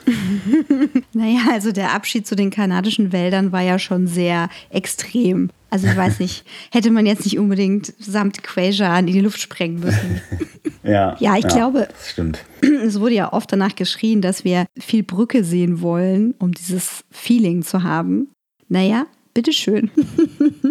Was mir allerdings bei der Optik, bei den Visuals auch aufgefallen ist, war, dass das Color Grading irgendwie viel zu dolle war. Also es, hm, ja. Also dass alles nur noch kaltblau und rot-orange aussah und äh, andere Farben gab es nicht mehr. Mhm. Und ich habe das Gefühl, dass das in dieser Staffel irgendwie mehr geworden ist. Und das hat das Ganze visuell für mich so ein bisschen dröge gemacht. Und da sahen die ersten Staffeln irgendwie besser aus, nach meiner, nach meiner Ansicht. Also ich mag ja am liebsten den Rot-Blau-Kontrast. Ich bin nicht so ein Fan von Cyan und Orange. Mhm. Das hat man auf allen Actionfilm-Plakaten der letzten pff, ja, zehn Jahre gesehen. Langweilig. Mhm. Mag ich persönlich nicht. Also wenn du halt kalt blau, also so fast lilanes Blau und tiefrot, leuchtendes Rot hast, das ist halt immer. Und irgendwie wollten sie es ja wohnlich machen. Und naja, gut, rotes Feuer hätte jetzt ein bisschen komisch ausgesehen. Und Quajan sollte ja schon immer so ein bisschen nach einem romantischen Herbstwald aussehen. Ja, gut, von mir aus. Es war sowieso ziemlich viel, ziemlich dunkel, ne? Ja, das stimmt. Die Discovery ist auf jeden Fall kein gut beleuctetes Schiff. Vielleicht noch aus der Zeit, als äh, Lorca das Kommando hatte und seine Augen schonen musste. Meine Augen.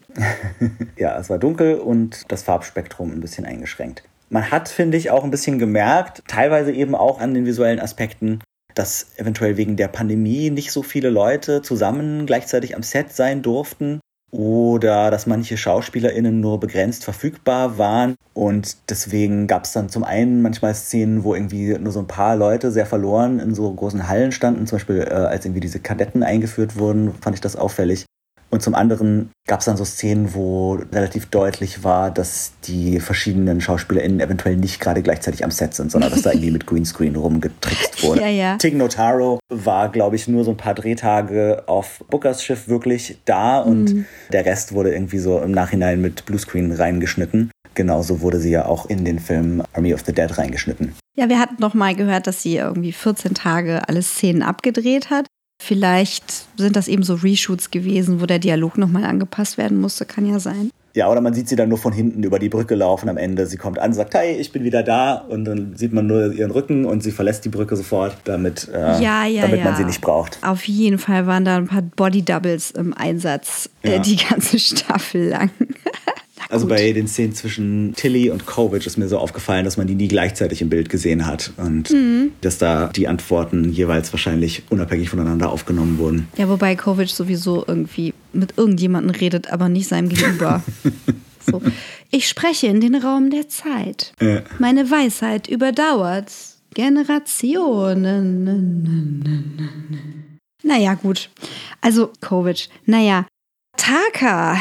Taka. Lass uns über Taka reden. Taka mochte ich ehrlich gesagt überhaupt nicht. Und ich fand den auch irgendwie sehr unsubtil angelegt. Also der ist aufgetaucht und ich dachte von vornherein, okay, das ist ein kompletter Arsch und ist eindeutig irgendwie ein Bösewicht. Und das führte für mich so ein bisschen dazu, dass alle Figuren, die ihm irgendwie vertraut haben, die mit ihm zusammenarbeiten wollten, ihn irgendwie als cooles Genie anerkannt haben, also ein bisschen dumm aussahen. Und vor allem sich das auf Book ausgewirkt. Wo ich halt die ganze Zeit dachte, boah, warum, warum merkt er nicht, dass Taka irgendwie so Depp ist und tut sich mit dem zusammen? Der muss doch wissen, dass das irgendwie nicht gut ausgeht. Ja, hm, da musste man schon manchmal beide Augen zusammenkneifen. Also ich bin ja sowieso überhaupt kein Fan von diesem, ja, lass ihn ein Arsch sein, weil er ist ein Genie. Also diese, diese Sache. Genies dürfen das. Ja, Genie. Da weiß man ja mittlerweile, na gut, also viel ist einfach Arbeit hm? und nicht mhm. einfach nur irgendwie vom Himmel gefallenes Genius. Also ich hatte den Schauspieler halt gerade in meinem The Expanse Binge gesehen und da hat so ein kleiner Stempel als Unterscheidungsmerkmal auf der Stirn war das so nichts getan. Es war so, aha, hi, ihr habt dich gerade gesehen als Bösewicht in The Expanse. Äh, was machst du hier? Kannst du mir noch mal sagen, wen, wen er in The Expanse gespielt hat? Das weiß ich gerade gar nicht mehr. Ähm, ich glaube, das war erste, maximal zweite Staffel noch. Da war er so, ich glaube, der Sicherheitschef möglicherweise. So eine Art rechte Hand vom Präsidenten. Hm, mhm, okay. Egal, der Typ halt. Egal. Ist jedenfalls eine Weile her, dass ich die ersten Staffel von The Expanse geguckt habe. Äh, deswegen habe ich ihn gar nicht wiedererkannt, ehrlich gesagt. Also, ich habe es Dezember oder Januar endlich mal zu Ende geguckt. Ja, war geil. War gut, ja. War sehr gut. Nun ja. Also, Taka und seine Motivation, das finde ich ja so ein bisschen problematisch. Also sind sie jetzt Freunde oder Geliebte, spielt auch keine Rolle irgendwie. Aber dass ausgerechnet das, was etwas Positives sein könnte, diese Motivation für seine Missetaten ist, das ist auch irgendwie so weird. Und der Wissenschaftler im Alien-Kostüm, der wirkt auch eher so kindlich. Also hier wie der Kleine da bei Scotty im Kelvin-Universum. Und ich fand das eher so, ew. Also ob sie jetzt super gute Freunde sind oder irgendwie Kindred Spirits oder Lover, es, es war einfach seltsam. Ja, es war sehr, sehr unklar und sehr offen und wie du sagst, irgendwie, man hatte die ganze Zeit das Gefühl, dass der eine eigentlich eben so ein Kind ist, was sicher nicht so gedacht ist, sondern der war halt einfach nur klein. Aber es hat dem Ganzen auf jeden Fall so einen komischen Vibe gegeben. Wobei der Schauspieler Osric Chow mit 1,73 gar nicht mal klein ist. Mhm. Ja, größer als ich. Mhm. Der Taka, also Sean Doyle ist auch nur 10 Zentimeter größer. Aber dieses Ganze in der Maske verschwinden und naja, gut, mhm. irgendwas war komisch.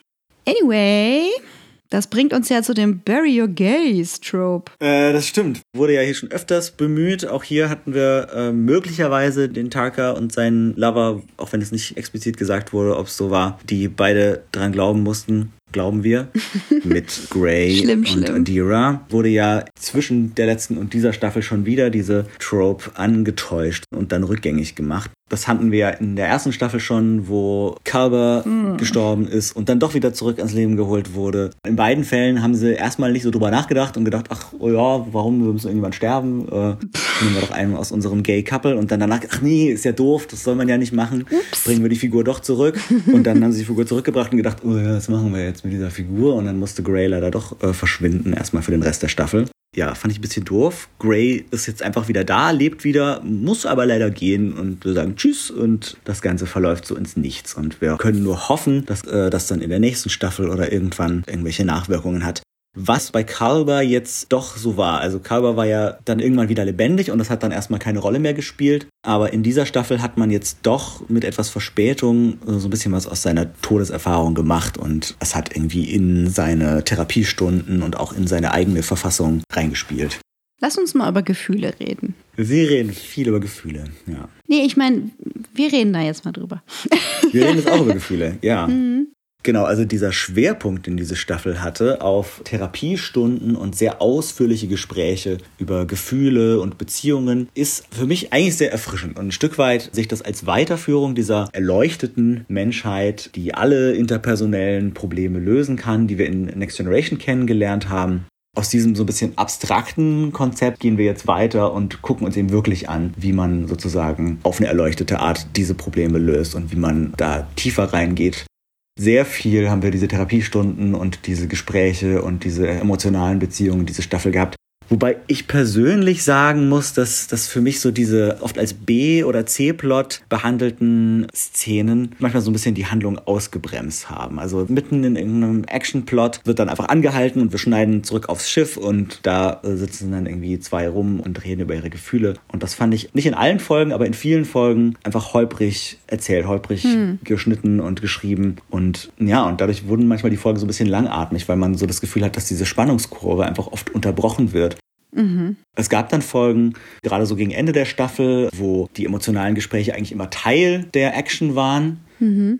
Und das eben direkt informiert hat, wie man jetzt mit dieser Spezies Tennessee kommuniziert und so. Mhm. Da war das cool, aber gerade in der ersten Staffelhälfte war das sehr oft so, dass diese A- und B-Plots nichts miteinander zu tun hatten wo mich dieses sehr ausführliche Zerkauen der Gefühle dann, dann doch manchmal frustriert hat. Auch wenn ich es im Prinzip gut finde. Ist gar nicht so einfach, ne, das in der Fiktion zu ertragen. Nein, also ich fand das ziemlich cool und eben auch sehr angemessen gerade in Bezug auf alles, was wir gerade die letzten zwei Jahre erlebt haben. Mhm, also auch deswegen war dieser ganze DMA-Arc, den du hier als zu dünn markiert hast, den fand ich sehr angemessen für so eine ultimative, unberechenbare Bedrohung, gerade eben so als Covid-Referenz. Weil das Leben geht irgendwie weiter, aber nicht wirklich, weil die Alarmiertheit und die Unsicherheit bleibt und trifft es mich als nächstes. Ich muss aber irgendwie weitermachen und ich kann aber nicht ständig im Überlebensmodus funktionieren und ich kann nicht die ganze Zeit einen mhm. Sprint machen, weil wir hier einen Marathon laufen. Deswegen, ich fand diese Full Breaks, wo dann eben mal kurz gesagt wurde, äh, wir müssen mal reden, sehr mhm. angemessen. Es hat mich nicht rausgerissen. Aber mag sein, dass ich darauf einen anderen Blick habe. ja, ich finde, sagst du was sehr Interessantes, gerade dass so dieser Bezug auf diese anhaltende Unsicherheit und ja, und die Schwierigkeit, halt so ein normales Leben weiterzuleben, während einem so viel traumatisches Zeug passiert und während in der Welt so viel krasse Sachen passieren. Dass das eigentlich thematisch sehr interessant ist. Aber für mich war dafür die Staffel doch zu lang. Also ich finde, hm. dafür, dass in der ersten Folge diese DMA eingeführt wurde und wir quasi nichts darüber wussten für irgendwie mindestens zehn Folgen und das dann immer so, so im Hintergrund mitgeschwebt hat, das war ein bisschen störend, ein bisschen schwach und ich hätte es, glaube ich, besser gefunden, wenn man gesagt hätte, man erzählt in der ersten Hälfte der Staffel eine Story über den Wiederaufbau der Föderation und auch so ein bisschen über die Überwindung dieser Isolation, über die Verarbeitung von Dingen, die vorher passiert sind und taucht dann in die Sache mit der DMA ein und handelt das ein bisschen schneller ab, weil für mich da doch relativ viele Folgen rauskamen, die so ein bisschen ziellos und langweilig waren. Mhm. Ja, ja. Gibt so viele Zwischenstücke. Ja. Ich glaube wirklich nur so zwei oder maximal drei Folgen, die man als Standalone-Folgen bezeichnen könnte. Ja. Zum Beispiel Zora und ihre Entwicklung. Das war fast von der Story getrennt. Also es wurde daran aufgemacht, dass Informationen von ihr gebraucht wurden, dass sie zu gewissen Handlungen gebracht werden sollte. Hätte aber ehrlich gesagt auch ohne sie funktioniert hätte ohne Zora funktioniert. Ja. Also ich muss sagen, dass ich Zoras Erwachen gerade super spannend fand, einfach als Science-Fiction-Konzept zu sagen, wir haben jetzt hier einen Schiffscomputer, der sich weigert, die Befehle zu befolgen, weil er Angst um die Crew, weil sie Angst um die Crew hat, fand ich total spannend. Also gerade auch das emotionale Leben der Figuren sogar auf das Schiff zu erweitern und äh, zu gucken, was das für Auswirkungen hat, darauf, wie die Abläufe an diesem Schiff dann funktionieren. Mhm. Fand ich sehr cool. Ja, ja, das war auf jeden Fall interessant. Ja, ja, aber das war kein Teil des Staffelkonzepts. Das spielte eine Rolle so für drei Folgen. Und dann ihr Erwachen, das war so eine Standalone-Folge, die hatte was, die war super. Bis auf diesen Kill-Switch. Ich weiß immer noch nicht, was ich davon halten soll, von dem großen roten Knopf der Selbstzerstörung. Ja, der hat auf jeden Fall Problematisches. Das ist eigentlich nicht cool, wenn eben eine Gruppe Personen diese Macht über dieses Wesen hat weswegen sie es wahrscheinlich auch Sora selber anbieten lassen. Hier, wenn ihr irgendwie das doch nicht cool findet, mit mir hier als euer Schiffscomputer, könnt ihr mich auch einfach umbringen. Sehr, sehr seltsam. Also ich glaube, Sora ja. ist genauso geschrieben, wie sie geschrieben ist, als Kritik an Alexa, Siri und wie sie alle heißen, mhm. weil ja spürbar geworden ist und auch erlebbar, warum von diesen Pseudo-KIs Frauenstimmen mhm. erfolgreicher sind als mhm. Männerstimmen. Es wird sehr viel Frust abgearbeitet in Kommunikation mit diesen Pseudo-KIs. Wenn was nicht direkt funktioniert, wenn die weibliche Dienerin nicht funktioniert, dann wird halt direkt geflucht und so, ne? Ich habe es auch selber an mir erlebt. Und Zora ist so eine, ich möchte schon sagen, überemotionale, unterwürfige hm. Dienerin, dass ich sehr gespannt bin, ob uns das noch zu einem Punkt führt, wo die Crew überprüft, wie rede ich eigentlich mit Zora. Ja. Das wurde mir einfach nicht so doll rausgearbeitet. Überhaupt nicht rausgearbeitet. Warum ist sie genau so überemotional? Und diese, diese krasse Selbstaufgabe, das ist doch das, was an Michael Burnham kritisiert mhm. wird. Also, was ist da in Planung? ist da überhaupt was in Planung? Also wenn man so die bisherige Entwicklung von Discovery verfolgt, ist es, glaube ich, so, dass sich zwar das Autorenteam gerne ihrem zukünftigen Selbst Dinge hinterlässt, mit denen sie arbeiten können, aber nicht so gerne vorher schon plant, was dann später passiert. Nach mir die DMAs. Genau. Okay. Was ich am Ende der Staffel ziemlich cool fand und sehr, ja, sehr Star Trek-like, ist der Fokus auf Diplomatie durch Empathie, dass am Ende das Ziel sein muss, dem vermeintlichen Gegner zu zeigen, hey, wir sind auch empfindsame Lebewesen wie ihr wir leiden unter den Dingen, die ihr tut und dann dadurch zu bewirken, dass eine friedliche Verbindung hergestellt werden kann und dass dann die, die Spezies Tensi ihren Raubbau an der Galaxie einstellt. Fand ich ziemlich cool. Und da fand ich auch schön, dass diese empathischen Superkräfte von Book nochmal zum Einsatz kamen, die ja jetzt länger keine Rolle gespielt haben. Und dass das die Lösung ein Stück weit war dafür, diese Kommunikationslücke mit den Aliens, mit diesen sehr fremdartigen Aliens zu überbrücken. Aber ich muss auch sagen, dass mich Book in der Staffel oft irgendwie so ein bisschen genervt hat. Also gerade, dass er sich eben mit Taka zusammengetan hat und man eigentlich die ganze Zeit sehen konnte, dass das keine gute Idee ist. ja. Ich meine, es gab Konsequenzen für seine Handlung, sehr milde, ja. weil wir die Figur ja zu sehr mögen. Auch irgendwie okay, dass seine Strafe angemessene Sozialarbeit ist. Ja, total. Aber es ist schon komisch, dass ein Mann, der trauert, der nicht loslassen kann, der nicht spuren will, nervt, oder? ja, kann gut sein, dass das irgendwie reinspielt, dass er halt mit Rollenmustern bricht und dass er mit, mit Sehgewohnheiten bricht dadurch, dass ich das vielleicht deswegen nicht so gerne sehe. Äh, aber für mich hatte das, glaube ich, auch ehrlich gesagt ganz viel damit zu tun, dass ich in der letzten Staffel diese Folge, wo wir Quajan kennengelernt haben und seine Familie so doof fand und Quajan so langweilig und generisch fand und dass man überhaupt nicht erfahren hat, wie diese Spezies tickt und was sie ausmacht und wie diese mhm empathischen Kräfte funktionieren und wie diese Familienkonstrukte funktionieren. Und mhm. deswegen war es mir ehrlich gesagt völlig egal, als Quajan in die Luft gesprengt wurde. Oh. Weil ich mir dachte, okay, war eh ein langweiliger Planet. Und dass das dann über so viele Folgen hinweg, ich meine, klar, im Abstrakten ist natürlich ein Planet mit, mit wahrscheinlich Millionen bis Milliarden EinwohnerInnen natürlich eine Tragödie, aber warum jetzt dieser spezielle Planet wichtig ist, war für mich nie ausreichend etabliert. Und deswegen mhm. hat es mich dann einfach genervt, dass wir so viele Folgen damit damit verbracht haben, diesem Planeten hinterher zu trauern, um den es mir in dem Fall nicht schade war, weil das für mich einfach eins der am wenigsten gelungenen Elemente der letzten zwei Staffeln war. Wo du das so sagst, das war bei Deep Space Nine für mich mhm. Bajor. Okay. Es war so, ja, jetzt Bajor, okay, okay, ja, okay.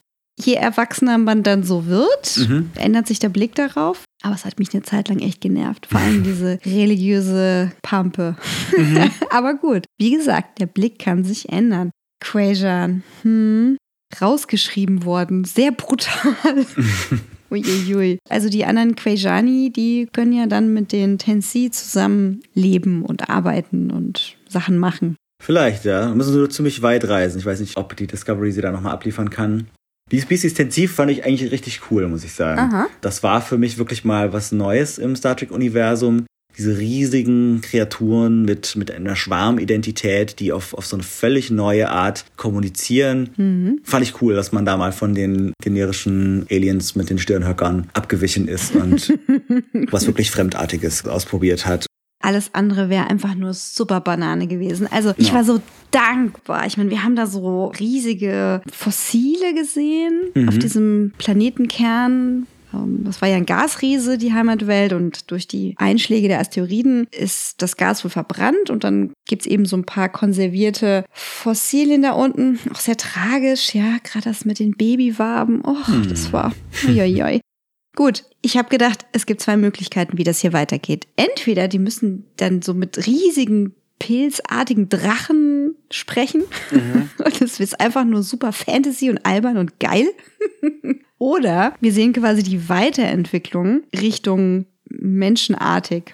Ich habe wirklich gehofft, dass es nicht das ist und ich bin sehr ja. dankbar, dass es nicht das ist. Ja. Das wäre gar nicht gegangen. Ja, und diese ganze Entschlüsselung der Kommunikation mit dieser Spezies fand ich super spannend dass man sich mal richtig Zeit genommen hat zu sagen, okay, wir haben jetzt dieses Magic Tool, den universalen Übersetzer, der einfach alle Kommunikationsbarrieren entfernen kann, mal nicht und überlegen uns, wie würde das jetzt aussehen, wenn man wirklich mit so einer ganz fremdartigen außerirdischen Spezies kommunizieren müsste. Mhm. Also wirklich die Arrival-Vibes mhm, von diesen ja. Episoden haben mich nochmal speziell gepackt, vor allem mit der Gemeinsamkeit, diese Zwischensprache zu finden. Das hat mich echt gefreut und auch diese ganzen Einzelschritte, die gegangen wurden, diese ganze Taskforce, ich fand das so geil. Ja. Also die letzten drei Folgen sind echt die besten.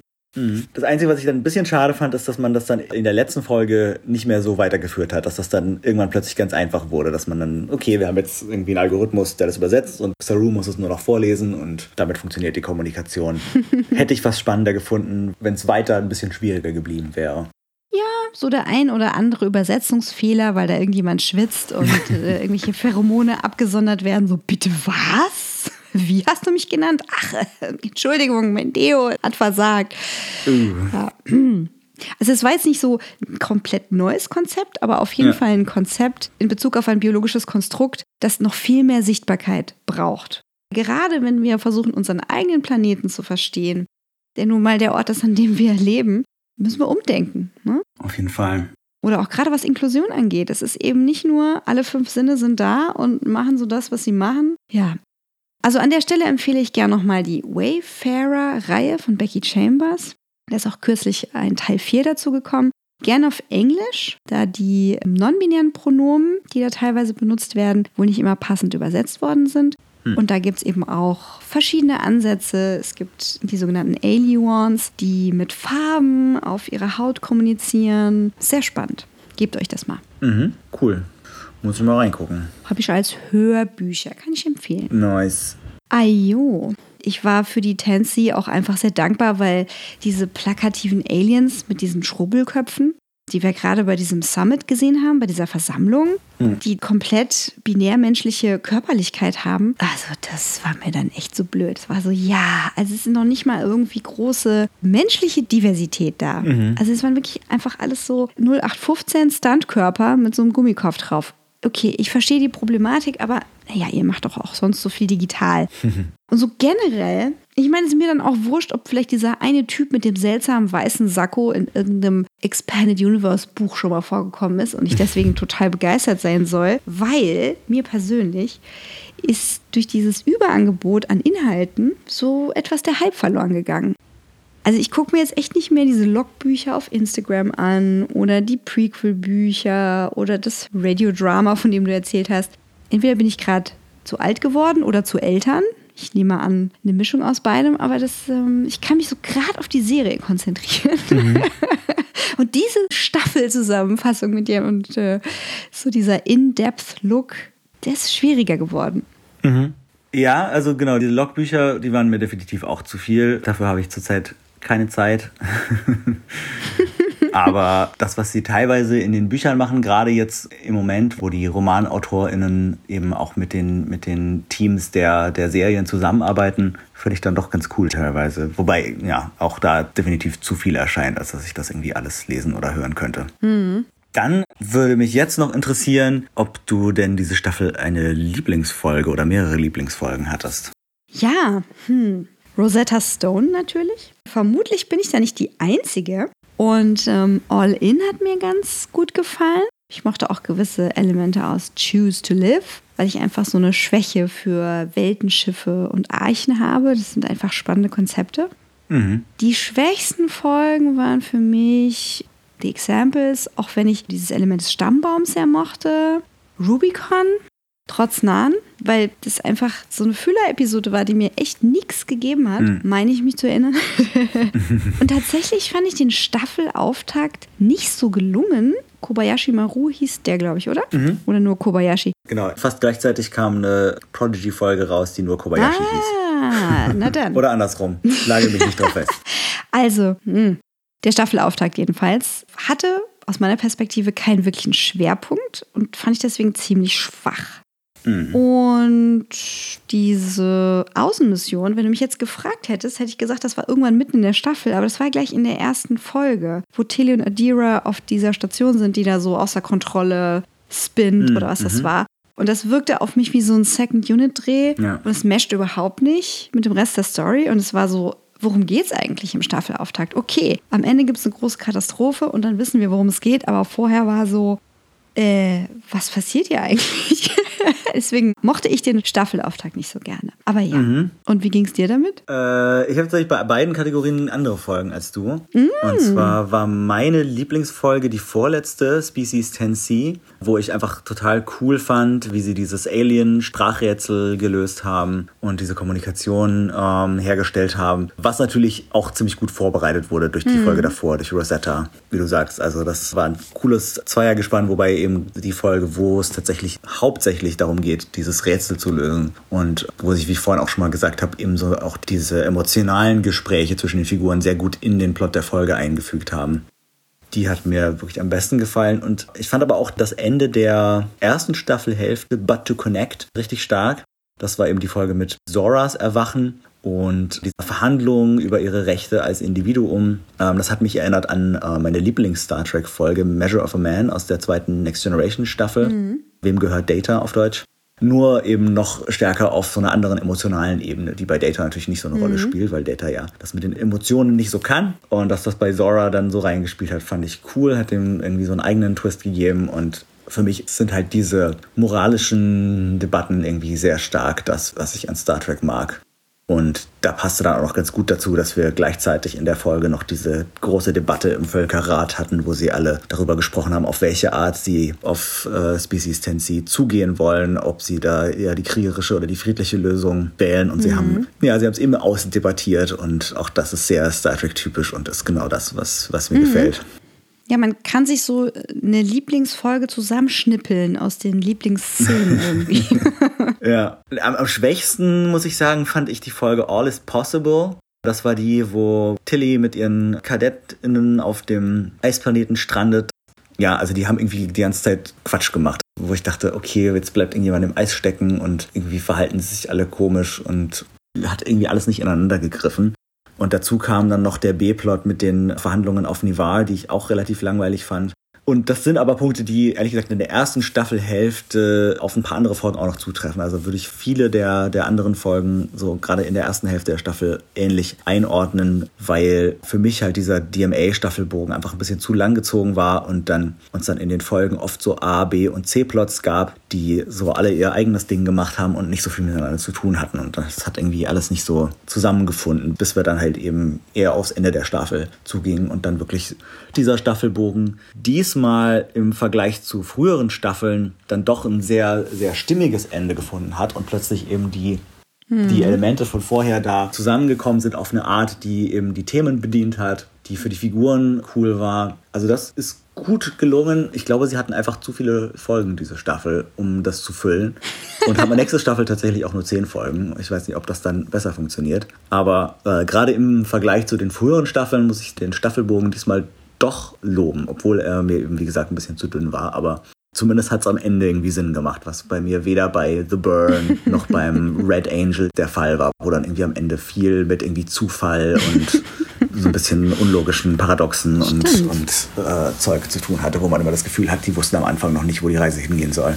Ja, ja, ja, das wurde doch irgendwie so mehr oder weniger zugegeben, indem man dann gesagt hat, ihr, aber für die Staffel, da denken wir uns gleich alles auf einmal aus. Mhm. Ach so, habt ihr das vorher nicht? also generell finde ich das Format super.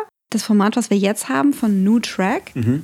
Ich meine, dieses Geheimrezept von altem Track ist ja wirklich dieses, ich schneide auf Werbepausen und ich habe eine sehr feste Aktstruktur und ich habe einen A- und B-Plot, vielleicht noch einen C-Plot, aber der ist dann meistens irgendwie lustig und macht neugierig und ich will dann auf jeden Fall noch die übernächste Werbepause sehen, weil ich noch wissen will, was Jake und Nock angestellt haben. Ja, und das ist halt einfach nicht übertragbar. Also wenn du das alte Track so vermisst, dass du einforderst, dass New Track das ableistet, dann hast du einfach zu hohe Erwartungen. Weil dieses Format, wie es jetzt ist, ist sehr viel größer, ist sehr viel vielfältiger, kann viel mehr zeigen und hat dadurch aber auch Schwierigkeiten, so einen ABC-Plot gut zu erzählen. Zumindest aus meiner Perspektive. Ja, Wobei, ja, manchmal klappt es besser, manchmal klappt es schlechter. Also bei der aktuellen Picard-Staffel habe ich das Gefühl, machen sie es sehr gut dass sie diesen großen Staffelbogen haben und trotzdem innerhalb der Folgen eben A und B und manchmal C-Plots, die dann auch manchmal in der Folge mehr oder weniger abgearbeitet werden. Stimmt. Das gelingt da besser und ich bin vor allem auch sehr gespannt, wie sie es bei Strange New Worlds machen, wo sie ja versprochen haben, dass es näher am alten Star Trek dran sein wird und dass man da tatsächlich teilweise abgeschlossene Einzelfolgen hat und Abenteuer, die eben nur eine Folge lang sind und nicht so sehr diese großen Bögen über die ganze Staffel. Hm. Bin ich gespannt, wie, wie das so in den, in den Stil der, der neueren Track-Serien sich einfügt. Zu unserem Fazit habe ich noch eine Ergänzung. Ja. Ich habe die Staffel ja ein bisschen gelitten, weil mir das Festhalten der Gedanken und das Weiterführen in unserem Podcast gefehlt hat. Und ja, natürlich auch dieses Verstärken der Vorfreude und diese ganze Auseinandersetzung damit. Stattdessen hatte ich Heiko neben mir auf dem Sofa der nach jeder Folge untypisch viel Redebedarf hatte und lange Abhandlungen verfasst hat, die ich immer damit abbrechen musste, dass ich gesagt habe, hallo, es läuft kein Ton mit, merkt ihr das für den Podcast? Ich mache gleich das Handy an. Ja, ich habe ihn dann aber doch noch dazu gekriegt, ähm, als wir neulich andere Tonaufnahmen gemacht haben, seine Hot Takes noch dazulassen. Und hier ist es. Informationen auf den Hauptschirm. Heiko, du hast einen besonderen Beef mit der Brückencrew, oder? Naja, die Brückencrew bei Discovery, ich finde die meisten Charaktere halt fürchterlich. Was heißt Charaktere? Das sind halt Schauspieler, die zwar Rollen spielen, die Namen haben, aber die haben keine Charaktere. Und immer wenn Discovery versucht, diese Figuren wie wie heißen sie, Commander Dittmeier und so in den Fokus zu rücken, wirkt das halt sehr bemüht. Aber es ist ganz komisch, weil auf der einen Seite können diese Figuren einfach mal folgenlang nicht vorkommen und nichts sagen und dann kommen sie und sagen, ah, ich habe übrigens eine tragische Backstory, die erzähle ich euch aber einfach nur im Shuttle. Und die können alles sein. Das ist ganz anders als zum Beispiel ist der Doktor oder wie heißen denn diese ganzen Figuren? äh, Bryce und Reese. Nein, nein, nicht Bryce und Reese. Das sind halt einfach so Stand-ins, so Extras mit ein bisschen Dialog. Aber das sind für mich keine richtigen Figuren. Das ist ganz komisch, wie sie die behandeln. Sag mal, wenn du jetzt Brückencrew-Mitglied auf der Discovery wärst, wie würdest du porträtiert werden wollen? Was meinst du? Stell dir vor, du bist auf der Brücke der Discovery und es gibt eine Heiko-Episode. Wie soll die aussehen? Naja, wenn ich einer von der Brückencrew wäre, dann würde ich eigentlich bei jeder Episode im Hintergrund stehen, hätte so einen Namen wie Smith oder sowas und würde die ganze Zeit gar nichts sagen, würde einfach nur in irgendeiner Konsole rumspielen. Und dann gäbe es so eine Folge, wo ich mit allen anderen im Raum bin, weil wir irgendwie festgehalten werden. Da sage ich übrigens, äh, mein Vater hat immer diese Suppe gemacht. Damals auf Saturn 5. Da komme ich übrigens her. Und äh, bla bla bla bla bla und erzähle mir eine tragische Backstory und dann komme ich nie wieder vor den Wunsch kann die Discovery bestimmt erfüllen. Ja, und so bezüglich Casting gab es ja im Finale auch eine große Überraschung. Wie stehst du dazu? Als die Präsidentin der Erde gekommen ist, habe ich mich die ganze Zeit gefragt, ob wir die Figur schon mal gesehen haben, weil sie mir so verdammt bekannt vorkam. Und dann ist es uns ja irgendwann eingefallen, dass sie diese amerikanische Politikerin gecastet haben und ich fand's richtig cringe. Ja, also vor allem, weil ich eigentlich Stunt-Casting bei Star Trek, wenn es mir auffällt, immer ziemlich cringe-worthy finde. Auch als David Cronenberg vorkam, fand ich es beim ersten Mal noch witzig und dann immer seltsamer, weil er für mich komplett rausfällt aus dieser Welt. Ich fühle mich da sehr an einen Nachmittag meiner Jugend erinnert, als ich The Rock bei Voyager gesehen habe und sie ihm einfach nur so ein Plastikteil auf die Stirn geklebt haben und er ansonsten einfach The Rock war im Weltraum. Und so kommt mir das immer vor. Reißt mich extrem raus und finde ich nicht super cool. Wenn du Deep Space Nine gesehen hättest, dann wüsstest du wahrscheinlich, dass Iggy Pop auch kein Fremder des Star Trek-Universums ist. Hast du dazu Feelings? Ja, kommt drauf an, ob Iggy Pop mit, weiß ich nicht, so Ferengi-Ohren Gitarre gespielt hat bei, bei Deep Space Nine. Dann, dann fände ich es auch ätzend. Wir fragen mal Genki Ferengi. Ansonsten Staffel 2, wie war das so für dich? So neben mir auf dem Sofa? Das war doch schon Staffel 4, oder was haben wir da geguckt? Ach so, ja, Staffel 4. Ich habe eben schon gedacht, ich bin in einem temporalen Vortex gefangen. Ich fand, die Staffel hat sehr schwach angefangen. Ich mochte viele der Folgen nicht wirklich.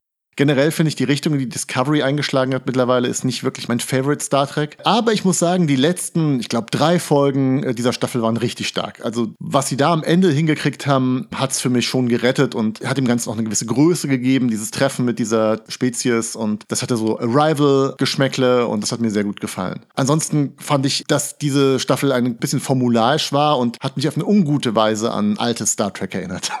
Ja, und ich glaube, du hättest dir gewünscht, dass Booker irgendwie in den Star Trek Knast kommt. Ja, weiß nicht. Also dafür, dass dieser Typ äh, im Endeffekt fast die gesamte Zivilisation ausgelöscht hat durch sein kriminelles Handeln, hätte er auf jeden Fall von mir aus in den Ultraschallknast gehört und nicht einfach nur so Zivi-Aufgaben, die er da jetzt wohl aufgebrummt bekommt. Aber nun gut, es wird ja alles vergeben. Er hat es ja dann doch nicht kaputt gemacht, das Universum. Uh, gleich das ganze Universum. Naja, bleiben wir mal bei der Milchstraßengalaxie und hiermit gebe ich zurück an Adrian. Make it so. Heiko hasst die Brückencrew. Heiko hasst Stuntcasting. er fand die Staffel dünn, aber das Finale sehr gut und er vermisst den alten Look and Feel von Discovery. Mochte sehr Staffel 1, vermisst sogar die Klingonen, freut sich aber trotzdem auf die nächste Staffel. Ja, mhm. Captain, was sagst du zu unserem Mann vom Außenteam? Vermischst du auch die Klingonen? Und ihre Gebisse? Ja, die Klingonen bringen mich tatsächlich zu unserer nächsten großen Kategorie und zwar zu den Theorien. Ja, genau, wir überlegen jetzt mal, was könnte denn in der Staffel 5 und darüber hinaus noch so alles passieren? Ja, wo wir gerade bei den Klingonen waren, irgendwie sind die nicht mehr vorgekommen. Ja. Vielleicht wurden die mal in einem Nebensatz erwähnt, dass die nicht Teil der Föderation sein wollen, weil die irgendwie Probleme haben. Ich weiß es nicht mehr, aber die Serie müsste doch da noch mal anknüpfen. Ich frage mich das auch. Gibt's die noch in der Zukunft? Weil ich glaube, die wurden nicht mal erwähnt, ehrlich gesagt. Und ich frage mich, ob die Message sein soll, dass so ein kriegerisches Volk sich einfach irgendwann selbst auslöscht und dann tausend Jahre später nicht mehr existiert. Ich hoffe aber eigentlich schon, dass wir die nochmal sehen, weil es sind ja immerhin die originalen Gegenspieler aus der ersten Staffel Discovery. Und demnach sollte man meinen, dass diese Klingonen so ein Stück weit in der DNA dieser Serie sich doch festgesetzt haben und in irgendeiner Form nochmal behandelt werden müssten. Hm. Ich kann es mir ehrlich gesagt nicht vorstellen, wie die in tausend Jahren so drauf sind. Also bei Nivar ja. fand ich total logisch, dass mhm. die VulkanierInnen und die Rom I didn't. ja, also dass die, die Öhrchen sich zusammengetan haben. ja, bei den Klingonen kann ich es mir gar nicht vorstellen. Vielleicht ähm, sind die jetzt friedliche Puschelfarmer. Boah, mir fällt noch nicht mal das Wort für die Puschel sein. Tribble. Ja. Ich dachte so, Trillfarmer. nope. Nee, Moment. Nope. Aber wo wir gerade bei Trill sind. Aha.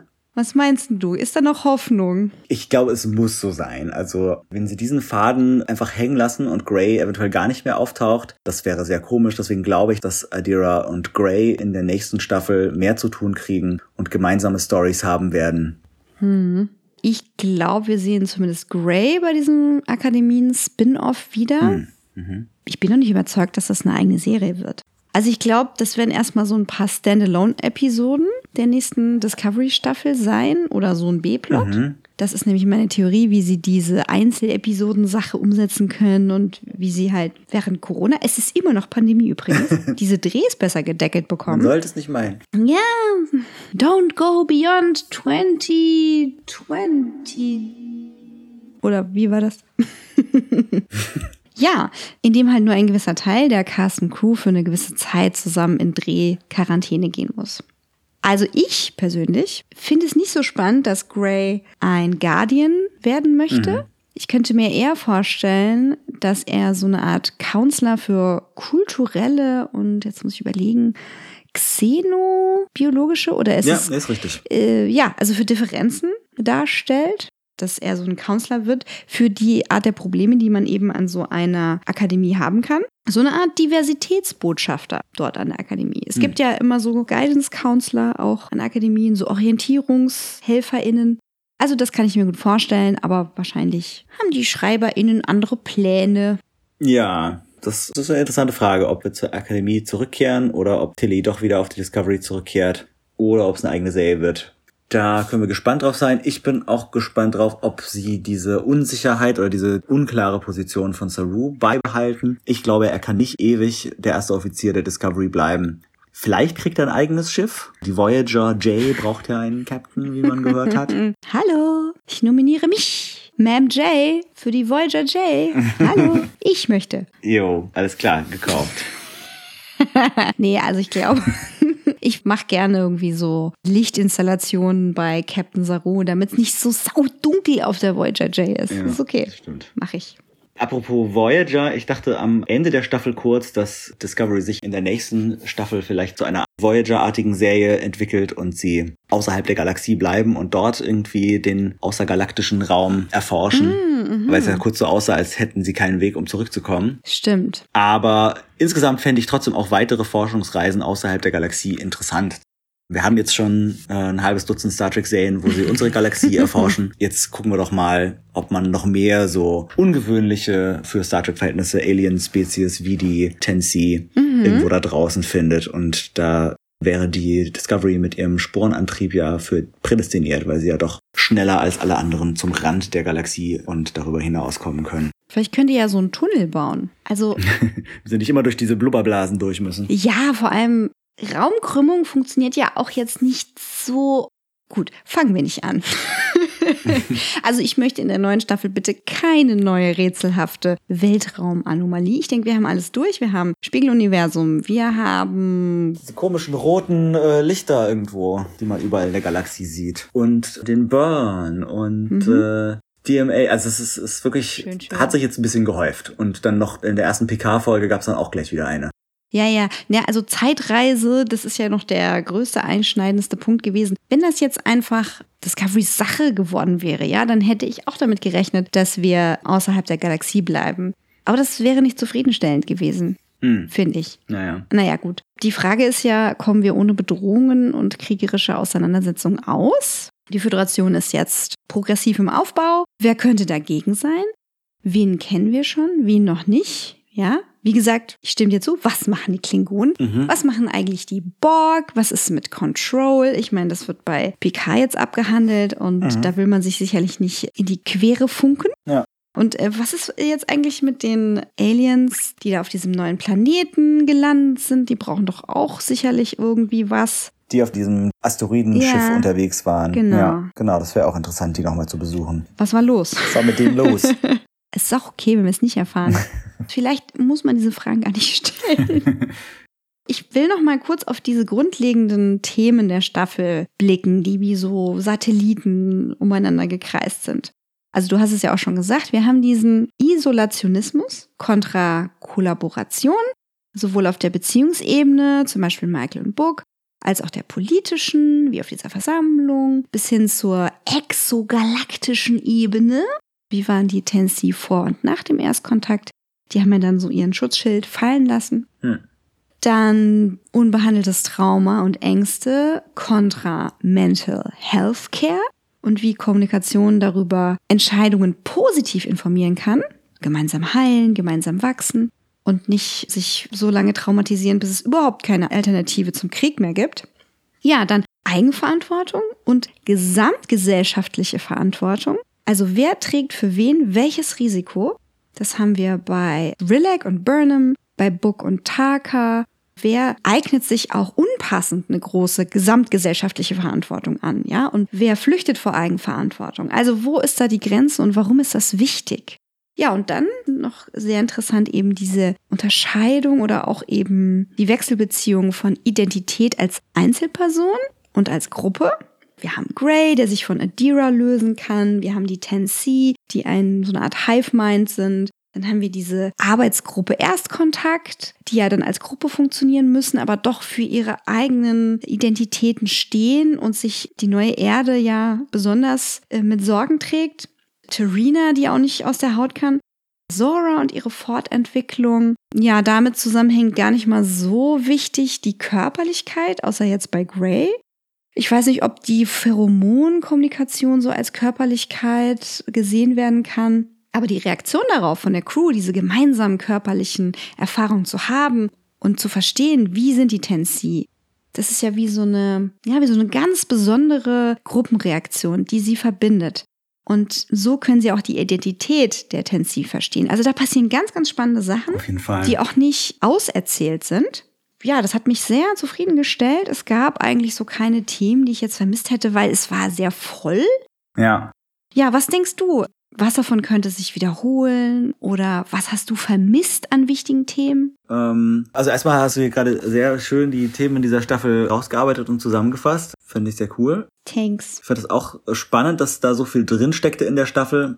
Auch wenn eben vieles davon erst so gegen Ende mich irgendwie auch so emotional abgeholt hat und ich davor manchmal so ein bisschen Schwierigkeit hatte, die Themen auch zu finden oder zu verstehen, was mir diese Serie zurzeit irgendwie sagen möchte. Mhm.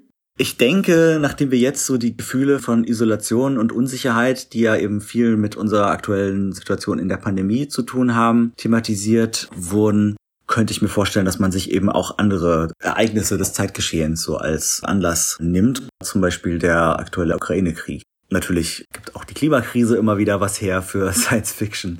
Wobei man ja sogar sagen könnte, dass das da mit reingespielt hat in die DMA und die Art, mhm. wie halt die, ja. die Tensi rücksichtslos auf Suche nach Energiequellen die Lebensräume der anderen zerstört. Mhm. Aber ich glaube, da kann man trotzdem auch weiterhin viel rausholen aus diesen großen politischen Fragen unserer Gegenwart und den Konflikten in der Welt. Mhm. Ja, das bewegt mich auch jetzt gerade wieder sehr. Ich merke, wie, wie da die Rutsche runtergeht in der Stimmung. Ich denke mal, dass wir von Strange New Worlds eher große utopische Konzepte erwarten können, die uns Hoffnung machen, die vielleicht auch Spaß mhm. machen mhm. und wo die Reise mit Discovery hingeht ich kann es mir gar nicht vorstellen, weil es ist schon so viel abgefackelt worden und es gibt immer noch so viel zu tun. ja, es ist wirklich spannend, nach vorne zu gucken, gerade weil die letzte Folge so ein starker Abschluss. Alle Stränge sind eigentlich zu Ende erzählt und wir haben einen neuen Ausgangspunkt mit einer wieder aufgebauten Föderation, mit einer neu positionierten Discovery und Figuren, die oft an einem anderen Punkt in ihrem Leben sind als noch am Anfang der Staffel. Und so eine Ausgangslage, um jetzt die nächsten Staffeln weiterzuerzählen. Hm. Ja, hm. Wollen wir mal außerhalb der Milchstraße horchen, ob wir da noch ein paar Signale aufschnappen? Auf jeden Fall.